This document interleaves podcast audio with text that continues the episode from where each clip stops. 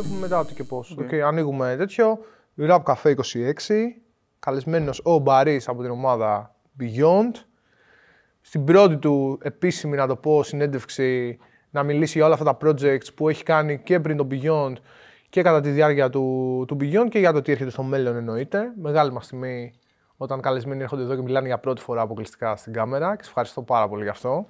Εγώ ευχαριστώ εντάξει, που μου έκανε αυτή τη τιμή, ας πούμε, γιατί παρακολουθώ και την εκπομπή σας και εντάξει, είναι από τα πράγματα τα οποία θέλω, πιστεύω και βλέπω ότι ανεβάζουν το level ε, όλης της βιομηχανίας και όχι μόνο της hip hop βιομηχανίας, γενικότερα της urban σκηνής και ξέρεις, η οποία είναι, επηρεάζει όλη τη μουσική βιομηχανία έτσι όπως φαίνεται και παγκοσμίως. Οπότε, ξέρεις, είμαι πολύ χαρούμενος που είμαστε εδώ πέρα μαζί σας. Πλέον φτιάχνεται ένα ξεχωριστό οικοσύστημα στην πραγματικότητα, το οποίο άνθρωποι όπως εσύ και άλλοι συντελεστές και άλλοι καλλιτέχνες που έχουν έρθει στο ραπ καφέ αποτελούν ζωντανοί οργανισμοί του. Και όλοι μαζί νομίζω ότι σιγά σιγά εξελίσσουμε την ελληνική μουσική πέρα, και πέρα από το urban. Γιατί ξέρω ότι κάνεις και άλλα πράγματα μουσικά που θα μιλήσουμε και για αυτά στην πορεία που ξεπερνάνε τα στενά πλαίσια του hip hop ή του RB, του trap ή πες το πώ ε, και νομίζω ότι είναι πάρα πολύ σημαντικό να βγαίνουν αυτοί οι άνθρωποι και μπροστά στις κάμερες και να μιλάνε και να μοιράζουν τις εμπειρίες και τη γνώση τους. Α πούμε έτσι σε αυτό. Α πούμε σε αυτό. Ραπ καφέ, πίνουμε yeah. κρασί. Εγώ και ο Μπαρί τουλάχιστον είναι. Έτσι το έφερε δώρο και, και μια πολύ καλή ευκαιρία ας πούμε, να αλλάξουμε λίγο και τα ποτά της εκπομπής. Γιατί συνήθως πίνουμε ή καφέ ή αλκοόλ ή τζιν. Μου γιατί το κρασί δεν είναι αλκοόλ. Παρέρχομαι. ναι, ναι. Ε, θα πούμε στην πορεία και για τον Beyond, πώς ξεκίνησε, τι ακριβώς είναι κτλ. Εγώ θα ήθελα σε πρώτο χρόνο να σε ρωτήσω πώς ε, ήρθες σε επαφή με τη μουσική. Ασχολείσαι αρκετό, πάρα πολλά χρόνια βασικά. Έχεις περάσει mm. πάρα πολλές φάσεις και από πάρα πολλά στάδια. Ποια ήταν η πρώτη σου. Ξέρω ότι δεν έχεις γεννηθεί στην Ελλάδα καταρχήν. Είπαμε και κάποια πράγματα γι' αυτό πιο πριν. Ναι. Ε, έχω καταγωγή από τη Ρωσία, ας πούμε, τη Σοβιετική Ένωση για την ακρίβεια. Έχω γεννηθεί λοιπόν στη, στο Τσιμκέντ του Καζακστάν, στην άλλη άκρη εκεί πέρα προς Ασία. Ε, μετά οι γονείς μου είχαν έτσι μια μικρή περιουσία στο Σοχούμι της Γεωργίας, ε, Εύξηνος Πόντος κτλ, Μαύρη Θάλασσα. Ε, και σαν ρίζες, ας πούμε, ο παππούς μου ήταν Βέρος Ρώσος και όλοι οι υπόλοιποι ήταν Πόντιοι. Ε, μουσικά αυτό σημαίνει ένα ηφαίστειο μες στο κεφάλι μου, με παραδοσιακή ποντιακή μουσική, αναμειγμένη με folk γεωργιανά, με ρώσικη γλώσσα συνήθως μες στο σπίτι και κάποια ελληνικά και ποντιακά από γιαγιάδες κλπ. Ε, και όλα αυτά έρχονται και δένουν με το background της μητέρας μου, η οποία ήταν καθηγήτρια μουσικής θεωρίας και πιάνου και με έπαιρνε μαζί της στα μουσικά σχολεία για αυτά όταν ήμουν πιτσιρικάς. Οπότε... Ε, Μπορείς να ένα μείγμα από τελείω ναι, διαφορετικέ. Ένα μείγμα που νομίζω από μικρός Και ξέρεις, ξεκίνησε ένα ταξίδι το, από τότε το να ανακαλύψω τι είμαι και ποιος είμαι. Όλο αυτό συνοδεύεται από ε, έναν εμφύλιο πόλεμο που ε, έγινε εκεί, ανάμεσα στους Γεριανούς και τους Απχάζιους, στον οποίο, ξέρεις, εμείς δεν ε, είχαμε κάτι να χωρίσουμε και ήρθε μια μεγάλη ευκαιρία να το να γυρίσουμε στην πατρίδα. Δηλαδή, γενικώς μια μεγάλη μεταναστευτική κίνηση τότε από ε, τις, δημοκρατίες, τις πρώην δημοκρατίες της Σοβιετικής Ένωσης στην ελλαδα Και αρπάξαμε αυτή την ευκαιρία και ήρθαμε στην Ελλάδα. Και έγινε η παλινόστηση ουσιαστικά. Αυτό. Απλά εκεί ε, ξέρεις, όλο αυτό το πράγμα δημιουργεί ένα περιβάλλον για όταν είσαι παιδί, το οποίο σε βάζει σε μια συστολή. Οπότε το κομμάτι μουσική ενώ ήταν τόσο πλούσιο, ε, πέρασαν τουλάχιστον 15 χρόνια για να ασχοληθώ ξανά και να δω τη μουσική σαν κάτι που μπορώ να κάνω. Είμαι απλά δέκτης. Αυτό, απλά ακούγα μουσική. Και έρχεσαι στην Ελλάδα σε ηλικία; 9 ετών. 9 ετών. Αυτό, σχολείο, αυτά... Αθηνά. Αθήνα, τα γνωστά, Ρωσάκι, Υπή, υπήρχε, υπήρχε ρατσισμό. Τότε υπήρχε πολύ, ναι. Μιλάμε για τα 90s έτσι ουσιαστικά. Τα 90s τα οποία υπήρχε ρατσισμός ε, και, και προς τους ε, πόντιους, ε, τους παλαινοστούντες και προς τους Αλβανούς υπήρχε ρατσισμός. Και γενικότερα ξέρεις, ρατσισμός, ξέρεις. Ε, Πολλές φορές θα το κατακρίνω, αλλά άλλες φορές μπορείς να καταλάβεις κιόλας. Οπότε κρατάς μια στάση ε, όπου άλλος ξετυλίγεται μπροστά σου και μπορείς να καταλάβεις τι είναι στην πραγματικότητα και τι δεν είναι. Ε, άρα είναι, ο ρατσισμός πολλές φορές είναι και απλά ένα είδος άμυνας. Βασικά είναι άμυνα. Κόμπλεξ, άμυνα, ξέρεις όλα αυτά τα πράγματα. Ε, στην περίπτωση τη δικιά μου νομίζω ότι εντάξει, κατάφερα να φτιάξω τις παρέες μου και δεν ε, βίωσα ποτέ πολύ έντονα άσχημα σκηνικά ή κάτι τέτοιο. Ε, απλά δεν ήταν, δεν ήταν ωραίο, ξέρεις, να μεγαλώνεις με όλα Σίγουρα. αυτά. Σίγουρα. Και άρχισες εκεί πέρα να ασχολείσαι πιο ενεργά με τη μουσική. Έμαθες κάποιο όργανο; Δεν έμαθα κανένα όργανο γιατί η μάνα μου ενώ ήταν καθηγήτρια μουσικής θεωρίας και πιάνου ε, ήταν αυστηρή και όταν έκανα λάθη, ξέρεις, Σε μου- ξενέρα. με ξενέρω. Και της λέω κάποια στιγμή δεν θα μάθω εγώ μουσική, σηκώνομαι και φεύγω. Οπότε δεν έμαθα να παίζω κανένα όργανο. Ε, και τίποτα, ήμουν απλά ακροατής. Ναι. Ε, ενώ θα μπορούσα, είχα τον background να το κάνω. Και σιγά σιγά ξεκινήσαμε με φίλους μου να παίζουμε μπάσκετ, streetball και πέσανε κάτι κασέτες στα χέρια μας, της Send One, αν Τα έχετε mixtapes, υπόψη. τα έντονα mixtapes. Ου, ναι. πολύ Και πίσω με φίλε, πας. εκεί μέσα τώρα... Καπόνε μιλάμε- Νοριέγκα, είχε τέτοια πράγματα. Είχε Fabulous. μουσικάρες, είχε δηλαδή απίστευτες μουσικές. Ε, μες στα κόλπα να πηγαίνουμε στα γήπεδα να προσπαθούμε να, να μάθουμε. Εντάξει, εγώ δεν Υπήρχε ήμουν- και video game. Υπήρχε, υπήρχε και video Στο game, PlayStation σωστά. 2. Εν τω μεταξύ τώρα υπάρχει στο Netflix, Στο ένα ντοκιμαντέρ το οποίο λέει πού πήγε όλο αυτό το Ναι, πράγμα. ναι, έτσι. ναι, και πώς χρεοκόπησε. Ναι. Ε, και στην Ελλάδα έτυχε να γνωρίσουμε αυτούς που φέραν την αντιπροσωπεία της Endban εδώ πέρα. Νέα Σμυρνή. Στη Νέα Σμύρνη, οι οποίοι μας λέγανε ε, Μάγκες, αυτό το αγαπάτε τόσο πολύ, να σας βοηθήσουμε κιόλας και αυτά. Εμείς ακόμα δεν ξέραμε τι θέλουμε να κάνουμε. Και ξεκινήσαμε με, με τους κολλητούς μου να, να ψαχνόμαστε λίγο γενικά με τη μουσική. Αγοράζαμε, πηγαίναμε στην Ομόνια, παίρναμε τα, το, τα περιοδικά, το XXL. OK. Double XL, ε, και στο Double πρακτορείο XL. ξένου τύπου. Το οποίο από ό,τι έμαθα με μεγάλη μου λύπη έκλεισε και πρόσφατα. Αλήθεια. Εντάξει, όλα Είναι κάνουν... ιστορικό για όσους παίρνουν αυτά τα περιοδικά τότε. Ποιο έκλεισε; Το πρακτορείο ξένου τύπου, όπου πολλοί κόσμοι που άκουγε hip hop ή Ναι. γενικότερα ξένη μουσική, μπορούσε από εκεί να πάρει ξένα περιοδικά όπως το Double XL, όπως το Source. Ναι, Το Source, μπράβο. Το Source, ναι, ή αντίστοιχα το Rolling Stone, αν άκουγες Ναι. metal, ας πούμε το Metal Hammer, την αμερικάνικη και την αγγλική version. Ξέρεις, όλο το ξένο τύπο. Και Rock μαθαίναμε ρε φίλε τώρα για τα beef και όλα αυτά μέσα από τα περιοδικά. Ναι. Δηλαδή διαβάζαμε τώρα ας πούμε... Πώς τον λέγανε αυτόν που είχε ο 50 μαζί του beat, ο... Ο Beef, όχι ο Ja Rule, 50 Cent με ποιον δεν είχε; Ναι, με ποιον Ja δεν- Rule, με το Fat Joe είχε, με το The Game. Άλλος σε πιο one hit wonder τύπος. One Hit Wonder με το, που είχε beef με τον Μπιζα- 50. Όχι, πώς τον λέγανε... Κάτσε, ποιος το είχε το Source. Ο Benzino. Benzino με το τον είχε. Benzino- Με τον ο- Benzino δεν είχε Ο beef. Eminem είχε με τον Benzino beef. OK, ναι. Εντάξει, τα έχουμε μπερδέψει τώρα. Τόσα beef που έχουμε δει Ναι. εκεί πέρα. Τέλος πάντων, ήταν πολύ ενδιαφέρον αυτό το πράγμα γιατί άρχισε να μπαίνει τώρα η κουλτούρα του rap πλέον και όλο αυτό το καινούριο πράγμα το οποίο ξέρεις, άρχισε να αποκολλάται από το hip hop και να δημιουργείται μια αγορά διαφορετική στην Αμερική. Ε, και αυτό σιγά σιγά, δηλαδή εμείς δεν ήμασταν b-boys, δεν κάναμε graffiti, αλλά παίζαμε μπάσκετ, γουστάραμε τη μουσική, γουστάραμε τα raps. Οπότε όλο αυτό ήταν ένα νέο κύμα. Και όλο αυτό, ξέρεις, ξεκιν- είχε ξεκινήσει να επηρεάζει μια συγκεκριμένη νεολαία. Δηλαδή αρκετά τους φίλους μας που παίζαμε μπάσκετ μαζί πηγαίναμε σε όλες, σε όλες τις γειτονιές της Αθήνας, αμπελόκηπους, από εδώ, από εκεί και γνωρίζαμε ας πούμε παιδιά που ήταν, ε, ε, ξέρω εγώ, από την Αφρική, ξέρεις. Και όλο αυτό υπήρχε ένας κύκλος, υπήρχαν μαγαζιά, Αυτό ήθελα να σε ρωτήσω μετά για τα parties εκείνη τη Υπήρχε εποχή, το αν Lyft, πήγαινες. ας Αυτό θα ήθελα να πούμε. σε ρωτήσω, αν πήγαινες σε Μιλάμε αυτά τα τώρα parties. Πριν το 2000 αυτά, 2001, 2000, εκεί 2000. Κάποια στιγμή λοιπόν, αφού άρχισαμε και κατεβάζαμε μουσική, ε, ένα κομμάτι τη μέρα, ας πούμε, Με dial-up, για ε. κατέβει, με dial-up και τα λοιπά.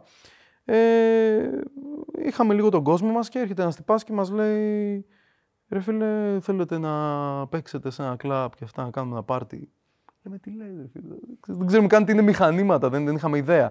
Είχαμε βρει το Winamp player, το οποίο μπορούσες με ένα shortcut να το κάνεις διπλό. Οκ. Και αλλάζαμε τα κομμάτια έτσι μεταξύ τους σπίτι. Εγώ το και- έκανα σε live stream αυτό τότε, εκείνη την εποχή. ναι. Εκεί, από τα πρώτα που μπορούσαν να μπουν μέχρι 8 άτομα. Τέλειο, εντάξει. Με OK. Winamp και παίζαμε rap Απίστευτο, φίλε. και δίναμε links. Μιλάμε τώρα για τ- εποχή 2006. Και παίζαμε rap εντάξει. και μπαίνανε έως 6, 7, 8 maximum άτομα τη φορά. Ναι, και ναι, ναι, ακούγανε. μπράβο. Αυτό ήταν που είχε το Winamp. Ναι. Μπράβο, μπράβο, έχεις δίκιο. Λοιπόν, και εκεί πέρα, εποχή περίπου για μας ήταν 2002, 1-2. Ε, μ, αποφασίζουμε και φτιάχνουμε ένα κρού με τον κολλητό μου ε, και, και όλους τους υπόλοιπους, αλλά εμείς ήμασταν δύο DJs, λέγεται Loud and Proud το κρού. Και είμαστε εγώ και ο White Chocolate, shout out στο φιλαράκι μου. Και ξεκινάμε και κάνουμε πάρτι στην Νότια Αθήνα. Ε, δηλαδή Νέα Σμύρνη, ε, Καλυθέα, ξέρεις, Πειραιάς, τε- κόσμο από εκείνες τις περιοχές, Φάληρο. Ε, και ήταν φανταστικό ρε εσύ, γιατί ξέρεις τι, έγινε τόσο απότομα και ξαφνικά ας πούμε πέμπτες ή κυριακές, γιατί τέτοιες μέρες δίναν τα μαγαζιά, μαζεύαμε 400, 500, 600 άτομα και βάζαμε τώρα μουσικές. Παιδιά, ήταν 40 τραγούδια που μπορούσαμε να βάλουμε. Εννοείται ότι υπήρχαν άλλα, αλλά εμείς δεν είχαμε. Και ε, ξέρεις, όλες αυτές οι συνεργασίες, οι πρώτες, ράπερ με τραγουδίστριες, κάτι Μπαστά Ράιμς και Μαράια Κάρε, Τζαρούλ. Τα πρώτα τα παντρέματα, ας πούμε. Του R&B με το Ναι, του hip hop. R&B, ναι. Και εννοείται Tupac και Biggie τα non-stop, classics, ναι. full, τα classics. Και Dre, ξέρεις, και τα λοιπά. Λοιπόν, και όλο αυτό το πράγμα άρχισε να καλλιεργείται και να, ο κόσμος εκεί που ήταν έτσι, ξέρεις, ακίνητος στα, στα πάρτι, άρχισε σιγά σιγά να κουνιέται, να το βαϊμπάρει. Εννοείται ότι υπήρχε ελληνικό hip hop τότε, αλλά ακόμα δεν είχε περάσει στην πιο χορευτική φάση αυτό που συζητούσαμε ναι. πριν. Δεν δηλαδή, ήταν, ναι, δεν ήταν στα δεν κλαμπ ήταν. το τότε. ναι, ναι, Rap. ήταν λίγο διαφορετικά. Δηλαδή, ο, ο Νίβο έφερνε αυτό το wave, το πιο εμπορικό σιγά σιγά. Με τα γιατί πάρτι και στον εκείνες- Μπάλουξ τότε. ναι, κλπ. αυτό, αυτό έγινε λίγο πιο μετά. Αλλά θέλω να σου πω ότι ε, ο Νίβο, όπως και επίσης μια ομάδα που διοργάνωνε πάρτι και λεγόντουσαν Magna. Magna, αυτό πήγα η να σου Magna πω. στο ακροτήρι, αλλά αυτοί φέραν DJs από το εξωτερικό, DJ Coffee, δηλαδή. DJ έχουμε- UNK τότε. τα ναι, έχουμε ναι, εδώ, ναι, έτσι. όλα αυτά. Και ξέρεις, ήταν οι πρωτοπόροι ας πούμε, στο nightlife. Απλά εμείς ήμασταν μια, ήμασταν μια ομάδα πιτσιρικάδων που το ζήσε αυτό το πράγμα πολύ ρο και πολύ γαμάτα. Δηλαδή, ξέρεις, καθόμαστε και λέγαμε: Ωραία, πάρ τηλέφωνο, φέρνει τον τάδε, τον τάδε, τον τάδε και μαζευόμασταν 500 άτομα. Και ξαφνικά. σε, ο, επειδή την έχω προλάβει λίγο μια πενταετία πιο μετά από την εποχή που περιγράφεις αυτή την εποχή. Δηλαδή, εγώ την πρόλαβα από το 2006 και μετα και πήγαινες σε όλα αυτά τα parties και πάντα έβλεπε τον ίδιο κόσμο. δηλαδή, πάντα έξω θα πάω εκεί, θα δω τον DJ Τάδε, τον Ναι, DJ ναι, έναν ναι, τον ναι, άλλον, ναι. το, η- αυτή την Ισχύει, κοπέλα ισχύει. θα είναι εκεί. Σε αυτό. Ήξερες πάντα ότι Ισχύει, είναι ένα ναι. community αυτό που είναι το community που ακούει ξένο rap και του αρέσει να βγαίνει και σε clubs. Ναι, ναι, ναι. Και μ, θυμάμαι λοιπόν χαρακτηριστικά ότι ξέρεις, κάποια στιγμή ε, άρχισε να έρχεται το wave του Crank Crank, ναι. και του South, ας πούμε, Lil Jon και Young Jock και Nitty και όλο αυτό το πράγμα, το οποίο μας άρεσε. Ο λεκτικός άκουγε πολύ τέτοια μουσική εντωμεταξύ.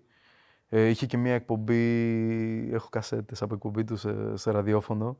Λοιπόν, και στην αρχή φαινόταν λίγο άγριο, άγριο αυτό το πράγμα, αλλά λέγαμε ότι, ξέρεις, για να ξεχωρίσουμε πρέπει να συνδεθούμε με κάποιο wave.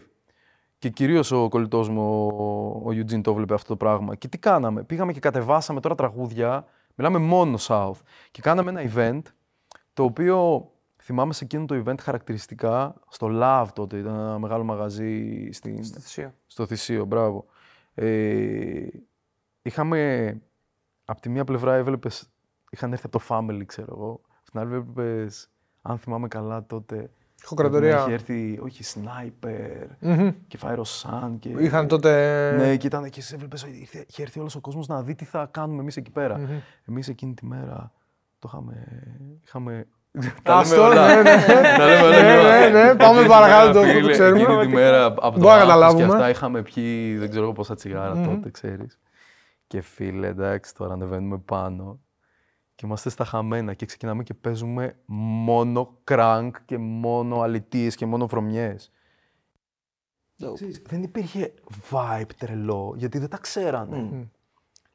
Και κάθομαι και βρίζω εγώ του Eugene, του λέγα τι πήγες γιατί ρε μαλάκα το κάναμε αυτό και θα μπορούσε να ήταν αλλιώς και θα μπορούσε να ήταν προς το άλλο. Και φίλε μετά από αυτό ξεκίνησε όλη η Αθήνα να μιλάει για αυτό τον ήχο.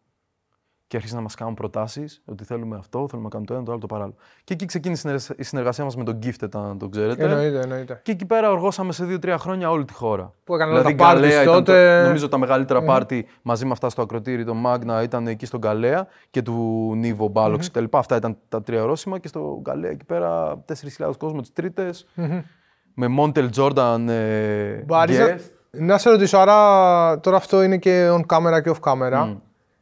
Ε, Έχει προλάβει και τον DJ Cranky, τον ξέρεις από εκείνα τα Το χρόνια. ξέρω πάρα πολύ καλά. Τι είναι. Ε, Ο DJ Cranky, shout out στον DJ Cranky, αν το βλέπει Σαρά, αυτό. δεν ξέρω που είναι, ναι. Ε, ήταν από τους ανθρώπους, από τους πιο σημαντικούς ανθρώπους που μου μάθανε να ακούω. Δεν το έχω πει Αλήθεια βέβαια λες. ποτέ. Αυτή είναι μια καλή ευκαιρία αυτή. Πω, πω. Μου, τότε ήταν στα, εγώ είμαι πιο, ήμουν 6 χρόνια πιο μικρός και μου δίνει τα. Επειδή είχε τη συντησχέρα με όλα τα Ο Crank CDs. είχε πολύ feeling για την Είχε, τα μουσική. CDs, είχε όλα αυτά τα CDs που Ναι, τα έπαιζε ναι. εκεί και μου έδινε CDs και άκουγα. Εγώ ήμουν 12 χρονών, αυτός ήταν 18, έπαιζες σε όλα αυτά τα, Ναι, ναι, ναι, τα ναι. parties. Και είναι από τους ανθρώπους που το οφείλω ένα πάρα πάρα πάρα πολύ μεγάλο Ναι, κομμάτι ναι. της μουσικής μου γνώσης. Μπράβο, μπράβο στο... πάνω στο είδος. Γενικά εκείνη την εποχή ήταν κάποιοι DJs, ο DJ AK, ο DJ Alex, Ο TJP Kim. ο P. Kim, ο Kim, ο DJ, ο DJ Cam, ο DJ, DJ Cass. Cam ήθελα να πω. Ναι, Cam το- Cass που ήταν που ήταν κολλητάρια. ντου- ντουέτο, ναι, Εμείς ντου. τότε ήμασταν εγώ, ο White Chocolate και ο... Εγώ ήμουν DJ Night Train. Έτσι με είχε βγάλει ο Gifted. Ο Silence. Ήμασταν παρέα, όλη μια παρέα ρε παιδί μου, ξέρεις. Και ξέρεις, όλο αυτό το πράγμα είχε, είχε αρχίσει μέσα μου να δημιουργείται μια μουσική ταυτότητα, δεν ξέρω, ένα... Άρχισα να εκτιμάω αυτό το πράγμα, αυτή τη... αυτό το vibe, το κούνημα, ρε παιδί μου. Την κρούβα που Την είχε αυτό, το- groove, αυτό το είδος του rap. Ναι, ναι, την κατάλαβες. κρούβα. Και άρχισα να βρίσκω κάτι το οποίο μουσικά να- με ενδιέφερε.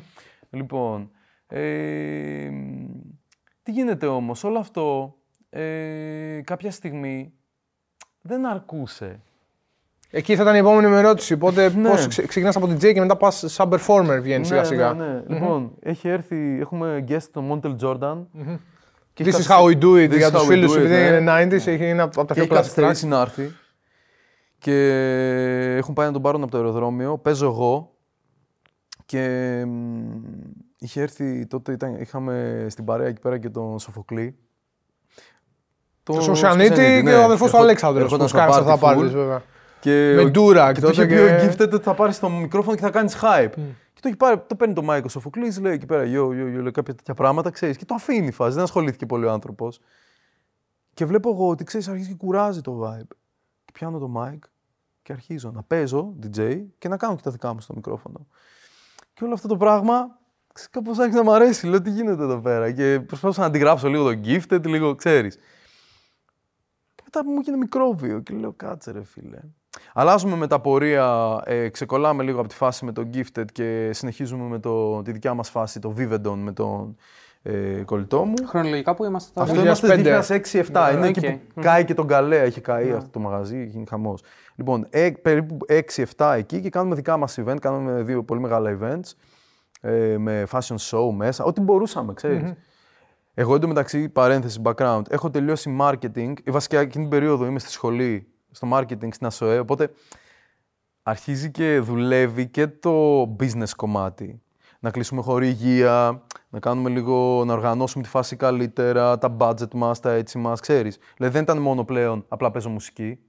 Ε, και... Είναι 5-6 ομάδες τότε που κάνουν Ναι, ναι, πάρτι που σε κάνουν τα αυτά και κουμάντα και ανταγωνίζονται ποιος θα κάνει το καλύτερο πάρτι, ποιος θα φέρει το μεγαλύτερο όνομα από το Ακριβώς. εξωτερικό. Αρχίζουν και σκάνε ε, μεγάλα ονόματα. Τότε Καλλιτέχνες. είχες σκάσει εκείνη την εποχή ο Basta Rhymes, είχες σκάσει Ναι, ο ναι, Lee ναι, John, ναι, ναι. πιο μετά είχες σκάσει ο Fabulous. Αρχίζουν και σκάνε ονόματα που είναι Έχουν hot. σκάσει και κάποιοι που δεν ήταν αυτοί που, Που δεν έλεγαν ήταν; οι αφήσεις. Ναι, έχουν σκάσει. Ναι, που ήταν, Έχουν ο, το σκάσει- memes λες Είχε τώρα. σκάσει ο memes Ο και δεν memes ήταν ο memes. έτσι. Οκ. Ο memes ο οποίος τότε ήταν ένα one hit wonder για Ναι, του πιο μικρούς φίλους που έλεγε το This is why I'm hot που ήταν τεράστιο hit εκείνη την εποχή. By the way, ε, από ένα φίλο μου στη Γερμανία, το DJ Teddy O, λοιπόν, Το έκανε και εκεί ο memes το ίδιο τότε. ε. όχι, τον ξέρει το memes και μου λέγε ο Teddy ότι είναι γαμό τα παιδιά. Ήταν είναι πολύ cool τύπος της εκκλησίας, παιδί, και κάτι τέτοια. ρε παιδί, Πολύ καλός τύπος. Ενώ έλειπε στο This is why I'm hot τώρα, ξέρεις, τον Ναι, τύπο ναι, ναι. να είναι, να είναι έτοιμος να. Ναι, ναι, gangster. Γκάνστερ, ναι. Λοιπόν, και ναι, γίνονται πάρα πολλά events εκείνη την περίοδο. Ε, εμένα άρχισε λίγο όλο αυτό το πράγμα λίγο κάπως να μου φαίνεται λίγο. Δηλαδή, τι, τι κατάλαβα; Ε, πήγα και είδα κάποιους DJ στο εξωτερικό και είδα, ρε φίλε, ότι είμαστε πολύ μακριά και ότι όλο αυτό το πράγμα, πραγματικά DJ entertainer, με τα scratch του, με τα έτσι, με το αλλιώς στην Ελλάδα, δύο άνθρωποι το κάνανε, ας πούμε, δηλαδή ο Boy και ο Sparky και δεν ξέρω κατά πόσο ο κόσμος όντως αυτό το πράγμα το μπορεί να το... Όχι απλά να το αντιληφθεί, να το αγαπήσει και να δώσει κάνει πίσω στον embrace, DJ, ναι, ναι. πίσω στον DJ το respect που το αξίζει, κατάλαβες. Γιατί εμφανιζόντουσαν ο ένας μετά τον άλλον DJs που απλά τελείωνε το ένα κομμάτι και βάζαν το άλλο και έλεγα ότι αυτό το πράγμα μου φαίνεται λίγο, μου φαίνεται μικρό, χρειάζομαι κάτι άλλο. Λοιπόν, και εκείνη την περίοδο γνωρίζω το Zettel. Μμμ. Οκ. Που έχει, το, κα- που έχει κάνει το beat του Κάνε ντου. Κάνε ντου, Κάνε ναι. το, ναι. Και είμαι με τον Νίπο και τον Ζέτελ και, και νομίζω ότι ήταν και ο Φάιρο στο σπίτι του Ζέτελ που γράφει το, τα verse του ο υποχθόνιος. Βλέπω όλη τη διαδικασία. Βλέπω τα προγράμματα, βλέπω τα μικρόφωνα, ξέρεις. Και λέω, πα τι γίνεται εδώ; Θέλω κι εγώ. Και ο Ζέτελ που είναι, εντάξει, full respect, δηλαδή shout out, τρελό, μου λέει μια μέρα, έχεις μου λέει 200 ευρώ. Του λέω θα μαζέψω. Και με παίρνει χωρίς να μου πει τίποτα και με πάει στη Στουρνάρη. Πάμε και αγοράζουμε μια κάρτα ήχου Tascam. Έρχεται σπίτι μου, μου κάνει install στο υπολογιστή την κάρτα, μου περνάει και μια μπάνκα εκεί πέρα 30 γίγκα με ήχους. Και του λέω και τώρα, ε, τώρα τι, μόνος σου, ξεκίνα. Και φίλε, ξέρεις, ξεκίνησε ένας άλλος κόσμος για μένα. Άρχισα να φτιάχνω μπιτάκια. Και guess what, τι μπιτάκια έφτιαχνα στην αρχή; Crunk. Όχι. Ε, βιολιά, πιάνα, αυτά που είχα από, Οκ. από Ναι. πιτσιρικάς, Δηλαδή, Επηρεασμένος από τη Ναι, ναι, Σοβιετική Ένωση και επηρεασμένος το τότε. Καζακστάν κλπ. Κλασική μουσική με hip hop, ας πούμε, και τύπου τέτοια πράγματα. Προσπαθούσα να το κάνω να ακούγεται σαν Dre, αλλά δεν ακούγονταν ποτέ μέσα από το σπίτι. Αλλά ήταν η πρώτη μου επαφή αυτή σαν, σαν δημιουργός, ξέρεις, με αυτό το πράγμα. Έβαζες ό,τι ήξερες. Ό,τι ήξερα, ναι, εντάξει. Δηλαδή, και ήταν πολύ ωραίο, ρε φίλε, γιατί ξέρεις, κλεινώσουν στο δωμάτιό σου και δεν σε ένοιαζε τίποτα. Δεν με ενδιαφέρει ούτε να βγω, ούτε να... Ήταν η ψυχοθεραπεία μου για οτιδήποτε μπορεί να βίωνα εκείνη την περίοδο, ξέρεις. Η μουσική, δηλαδή, έγινε ο καλύτερος μου φιλος Αυτό. Και ξεκίνησε να κάνεις και vocals κάποια στιγμή; Ε, με τα vocals θα σου πω, ξεκίνησα να κάνω beats. Ε, εκείνη την περίοδο αρχίζω και κάνω παρέα με, με RG. Από barcode, ε. Και ναι, και μπλέκω λίγο και με τους υπόλοιπους και με, και με Firesan και με Θήτη. Λοιπόν, και μ, μου λέει ο Άρτς μια μέρα, μου λέει, «Δεν- θες να μου δεις κανένα beat για το δίσκο μου, φτιάχνω δίσκο. Του λέω, εντάξει, γιατί όχι, ξέρω εγώ. Του φτιάχνω τέσσερα μπιτάκια και μ, μου λέει, να σου πω, θες να πεις το ρεφρέν, να πεις και κάνα κομμάτι. Του λέω, τι λες. Μου λέει, έλα, σε έχω ακούσει. Μου λέει, τραγουδάς, κάνεις τέτοια, αφού σε έχω ακούσει. Ξεκόλλα, τα πατάς. Ε, έχω ψιλοασχολιόμουν, αλλά τελείως για πάρτι μου. Δηλαδή δεν ένιωθα καν έτοιμος να το δείξω ούτε... Και έτσι κάνουμε το στους δρόμους, το οποίο είναι στο μόνιμο δίσκο του στους δρόμους και άλλο ένα κομμάτι στο οποίο τραγούδισα που δεν ήταν καν δικό μου, απλά με έβαλε γιατί γούσταρε. Και ήταν ο, ξέρεις, ο πρώτος άνθρωπος που μου έδωσε ένα boost. Αυτό σε είναι φάση- album RG, αν αυτό θυμάμαι. είναι album RG. Μπράβο που Είναι με πριν τον το ελληνική RG παιδεία. Λίγο πριν ε, του έχω κάνει remix το ελληνική παιδεία και λίγο αρχίζουμε και κάνουμε και παρέα κτλ. Ξέρεις τι είναι, τόσο, πα- είναι τόσα πολλά πράγματα που δεν θυμάμαι ακριβώς ποιος, τι και γιατί Ποιο, και τι πού. βγήκε πρώτο κλπ. Αλλά θυμάμαι χαρακτηριστικά ότι πρώτη φορά βρίσκομαι με Παπασπύρου στο Horizon Studio. Σε υλικό- σε υλικό στούντιο. Σε υλικό στούντιο, να ηχογραφώ και να είμαι χεσμένος πάνω μου, να μην πατάω Ναι, Ακούμπησα το mic. Εντάξει, δεν πειράζει, να δεν πατάω πειράζει. τις νότες και να μην τις πατάω, δηλαδή ξέρεις. Ψιλο awkward vibes. Ε, αλλά τελικά να βγαίνει αυτό και να είναι, είναι ακόμα, υπάρχει δηλαδή στο, στο YouTube. Άμα πατήσεις εκεί πέρα, Άρτζι και Μπάρις. Λοιπόν, και κάναμε και με το Θήτη για το δίσκο του και κάναμε και με το Fire έχουμε κάνει κομμάτι και γενικότερα άρχισε όλο αυτό το πράγμα κάπως. Δεν ξέρεις, να, να βλέπω ότι υπάρχει και αυτό. οκ. Και ξεκίνησα να το, να το ψιλοψάχνω μέσα μου, ας πούμε, κατάλαβες, με το, με το τραγούδι πλέον. Παράλληλα σαν παραγωγός και σαν DJ, κάνοντας και τα τρία πράγματα ταυτόχρονα. Αυτό, δηλαδή αυτό είναι πλέον 8, 2008-2009. εκεί, 8-9 περίπου. Και μπαίνεις και, μπαίνεις, ιστορία. και μπαίνεις και στο barcode. Όχι, Δεν είσαι επίσημα. όχι, δεν είμαι στο barcode. Ε, εγώ λοιπόν... Ε, Ρωτάω γιατί έχεις πει ότι είσαι affiliated με Είμαι affiliated διάφορο με, με κόσμο, τα παιδιά, διάφορο αλλά με κόσμο. το, με το λεκτικό τον έχω γνωρίσει απλά σε ένα πάρτι που κάναμε στα πρώτα μας πάρτι. Είχαν, είχαν, είχαν έρθει σαν guests όλο το BCC και έχουμε ανταλλάξει πέντε κουβέντες, ξέρω εγώ, και that's it. Δηλαδή, είχα επαφή με τα παιδιά περισσότερο, ας πούμε. Ε, Πέραγε και εκείνος μια μεταβατική φάση και όλο το BCC μια μεταβατική φάση γενικότερα.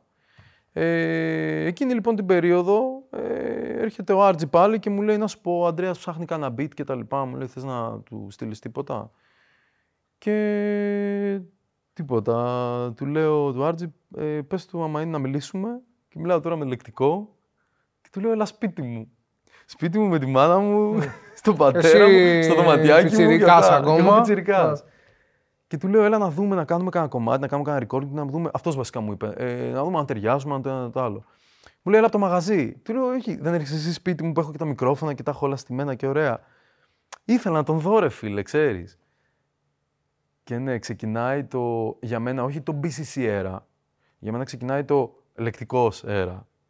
Γιατί ε, ήταν σε μια μεταβατική φάση, ήθελε να ασχοληθεί με την οικογένειά του, ήθελε να δώσει βάση στο να φτιάξει ένα άλμπουμ δικό του Και πλέον ήταν επικεντρωμένος, ήθελε να βρει ένα παραγωγό για να Δώσει κάνει full καινούργια energy πράγματα, εκεί. να δώσει full energy εκεί. Οπότε αυτό έψαχνε. Και ήρθε και κάναμε ηχογράφηση στο σπίτι μου, θυμάμαι, και ένας τύπος, ρε φίλε, με αρχές, με σεβασμό, με... τι να πω. Δηλαδή, ό,τι και να πω για τον Αντρέα είναι λίγο πραγματικά. Ε, δέσαμε πολύ απλά, γιατί και εγώ μπορεί να έβλεπα έναν επιβλητικό τύπο, ας πούμε, αλλά απ' την άλλη έβλεπα τον άνθρωπο και αυτό εκτιμούσα. Και εκείνος το έβλεπε αυτό το πράγμα, ότι έχουμε αμοιβαίο σεβασμό. Ε, επειδή και εκείνος ε, λόγω της γυναίκας του, ξέρεις, έχει με το ρώσικο στοιχείο, οπότε γούσταρε, αρχίσαμε, μιλάγαμε και ρώσικα. Υπήρχε ένα πολύ μια ωραίο, χημεία. πολύ ωραίο δέσιμο. Και αποφασίζουμε ότι θα ξεκινήσουμε και θα δουλέψουμε μαζί το δίσκο του. Ένα δίσκο που ε, όταν είναι έτοιμος θα κυκλοφορήσει. Λοιπόν, και αυτό ξεκινάει νομίζω περίπου το 2009-10 ε, και φτιάχνουμε στο, στου- στο barcode στο στούντιο, ε, στο tattoo studio από πίσω, φτιάχνουμε ένα mini home studio ας πούμε και είμαι τέσσερις φορές την εβδομάδα είμαι εκεί. Μμμ. Και δουλεύω με το λεκτικό, το οποίο ήταν το μεγαλύτερο σχολείο για μένα Πόσο, ξεκάθαρα. πόσο συγκινητικό είναι που χρόνια μετά δουλεύεις με το γιο του; είναι αρκετά συγκινητικό. Ναι, είναι ξέρεις τι, είναι πολύ συγκινητικό γιατί εν τω μεταξύ, ξέρεις, η φάση εκεί πέρα ήταν ως εξής. Ε, πήγαινε στο barcode και έβλεπα το λεκτικό, ο οποίος ήταν ο Δίας, λες και πήγαινα στον Όλυμπο. Τη γυναίκα του η οποία ήταν η Ήρα, το μικρό τον Ηρακλή, ο οποίος ήταν ακόμα μικρός Ηρακλής, ξέρεις, την Αφροδίτη, η οποία ήταν η Νέμεσης, ας πούμε, και τους υπόλοιπους μικροθεούς. Εγώ τώρα ήμουν εκεί πέρα ο Όμηρος, ο οποίος έγραφε την, ξέρεις, ιστορία. Ότι έβλεπε. Τα έπι. Ο, ξέρω εγώ, ο Οδυσσέας. Όχι, ο Οδυσσέας είναι. ο Οδυσσέας είναι εδώ. Με. Λοιπόν, ο- ήμουνα ο Ορφέας. Ήμουνα κάτι το οποίο παρατηρούσε και έγραφε, μελοποιούσε, έκανε, έρανε. Δηλαδή ήταν. Κάθε φορά ένιωθες αυτό το πράγμα και αυτό σου έδινε ο Ανδρέας. Δηλαδή ένιωθες ε, άτρωτος. Με έμαθε να μην φοβάμαι κανέναν. Με έμαθε να πατάω στα πόδια μου. Ήταν ε, ένας αδερφός μεγάλος που δεν είχα και πάντα ήθελα. Κατάλαβες. Και με πρόσεχε πάρα πολύ. Δηλαδή έβλεπα τόση αγάπη, δεν ξέρω. Και τι- αυτή την αγάπη την είχε και σε όλα τα μέλη. Και ξέρεις, και προ- προ- πριν ας πούμε στο BCC και γι' αυτό το BCC ήταν αυτό που ήταν. Υπήρχε δεν, σου λέω, είναι πολλά πράγματα και έχουμε πει τόσες κουβέντες, τις οποίες ούτε με τον Ηρακλή δεν έχω κάτσει να τις κάνω. Ε, αλλά για να κλείσω έτσι λίγο αυτό το κεφάλαιο, ε, για μένα ήταν ε, η αρχή στο να πιστέψω ότι πραγματικά μπορώ να κάνω κάτι σημαντικό. Και όχι απλά να φτιάχνω μπιτάκια. Ναι, μια και τα τεράστια λοιπά. επιρροή, ας πούμε, για την Ε, καριέρα ναι, σου. δηλαδή βέβαια. έμπαινε μέσα και μου έλεγε λοιπόν, έκανε διάλειμμα από, το, ε, τε- από τα τατού και ερχόταν και μου έλεγε λοιπόν, έχω στο μυαλό μου τώρα ένα beat, θέλω να πηγαίνει μπουμ, κα, μπουμ, μπουμ, κα, μπουμ, κάτι τέτοιο και λοιπόν, ε, φτιάξει κάτι τέτοιο και να το πατήσουμε. Και έφευγε. Και ήμουνα εγώ τώρα, έβαζα τα ακουστικά και ξεκίναγα. Ξέρεις, και τα λοιπά. Και είχα την κάβλα να το φτιάξω για να έρθει και να το ακούσει και να πει, ας πούμε, πω, πω γάμισε. Και γινόταν αυτό συνήθως. Και έχουμε φτιάξει ένα δίσκο τώρα, ο οποίος είμαστε σε συζητήσεις με τον Ηρακλή να το πότε θα βγει. Με κυκλοφόρητα από εκείνη την εποχή. Ε. Είναι 12 τραγουδια και είναι ένα πρόσωπο του λεκτικού το οποίο δεν το έχει δει ο κόσμος. Ε, δουλέψαμε πολύ προσεκτικά και με πολύ αγάπη αυτό το υλικό. Ε, και θα έρθει η ώρα του και νομίζω θα είναι μια πολύ μεγάλη στιγμή ε, γενικά για τη σκηνή ε, αυτό. Μμμ. η Σούπερ, θα είναι και κίνηση. κάτι επιτυχιακό ουσιαστικά. Ναι, και τώρα όσον αφορά αυτό που με ρώτησε για το αν είναι συγκινητικό, Ε, φαντάζομαι πως είναι, είναι ψηλό ο αυτονόητη Ανδρέας και ίσω έφυγε ρητορική ερώτηση. απότομα από τη ζωή, απότομα. Ε, εμένα μου κόπηκαν τα πόδια εκείνη την περίοδο και μοιραζόμασταν, ξέρεις, ένα κοινό vision για το που θέλουμε να φτάσουμε και αυτό που κάναμε εκεί. Γιατί δεν ήταν να το κάνω απλά το δίσκο. Μετά άρχισε να πιστεύει και εκείνος σε μένα. Μου λέγε ότι με το που του λέει αυτός ο δίσκος δουλεύουμε το δικό σου υλικό. Ήταν σε συζητήσεις και με family. Δηλαδή υπήρχε πολύ ωραίο κλίμα για να βγει αυτό το πράγμα Προς όμορφα τα έξω. και δυναμικα και να συνδυαστεί με events και με lives και όλο αυτό. Και όταν αυτό το πράγμα ξαφνικά σταματάει, είσαι μετέωρος. Οπότε ξέρεις, μπήκε μια τελεία όπως φαίνονταν τότε, αλλά μια άνω τελεία, όπως φάνηκε, όταν ξαναβρεθήκαμε με τον ηρακλη Γιατί το έργο BCC, και τότε ξεκινάει για μένα το BCC era πλέον, προσωπικά, ε, όχι απλά συνεχίζεται με τον Ηρακλή, αλλά αρχίζει και ε, ξέρεις, φτάνει σε levels, ξεπερνάει αυτό το οποίο είχε δημιουργηθεί τότε και πλέον ε, sky is not even a limit. Ξέρεις, δηλαδή πάμε...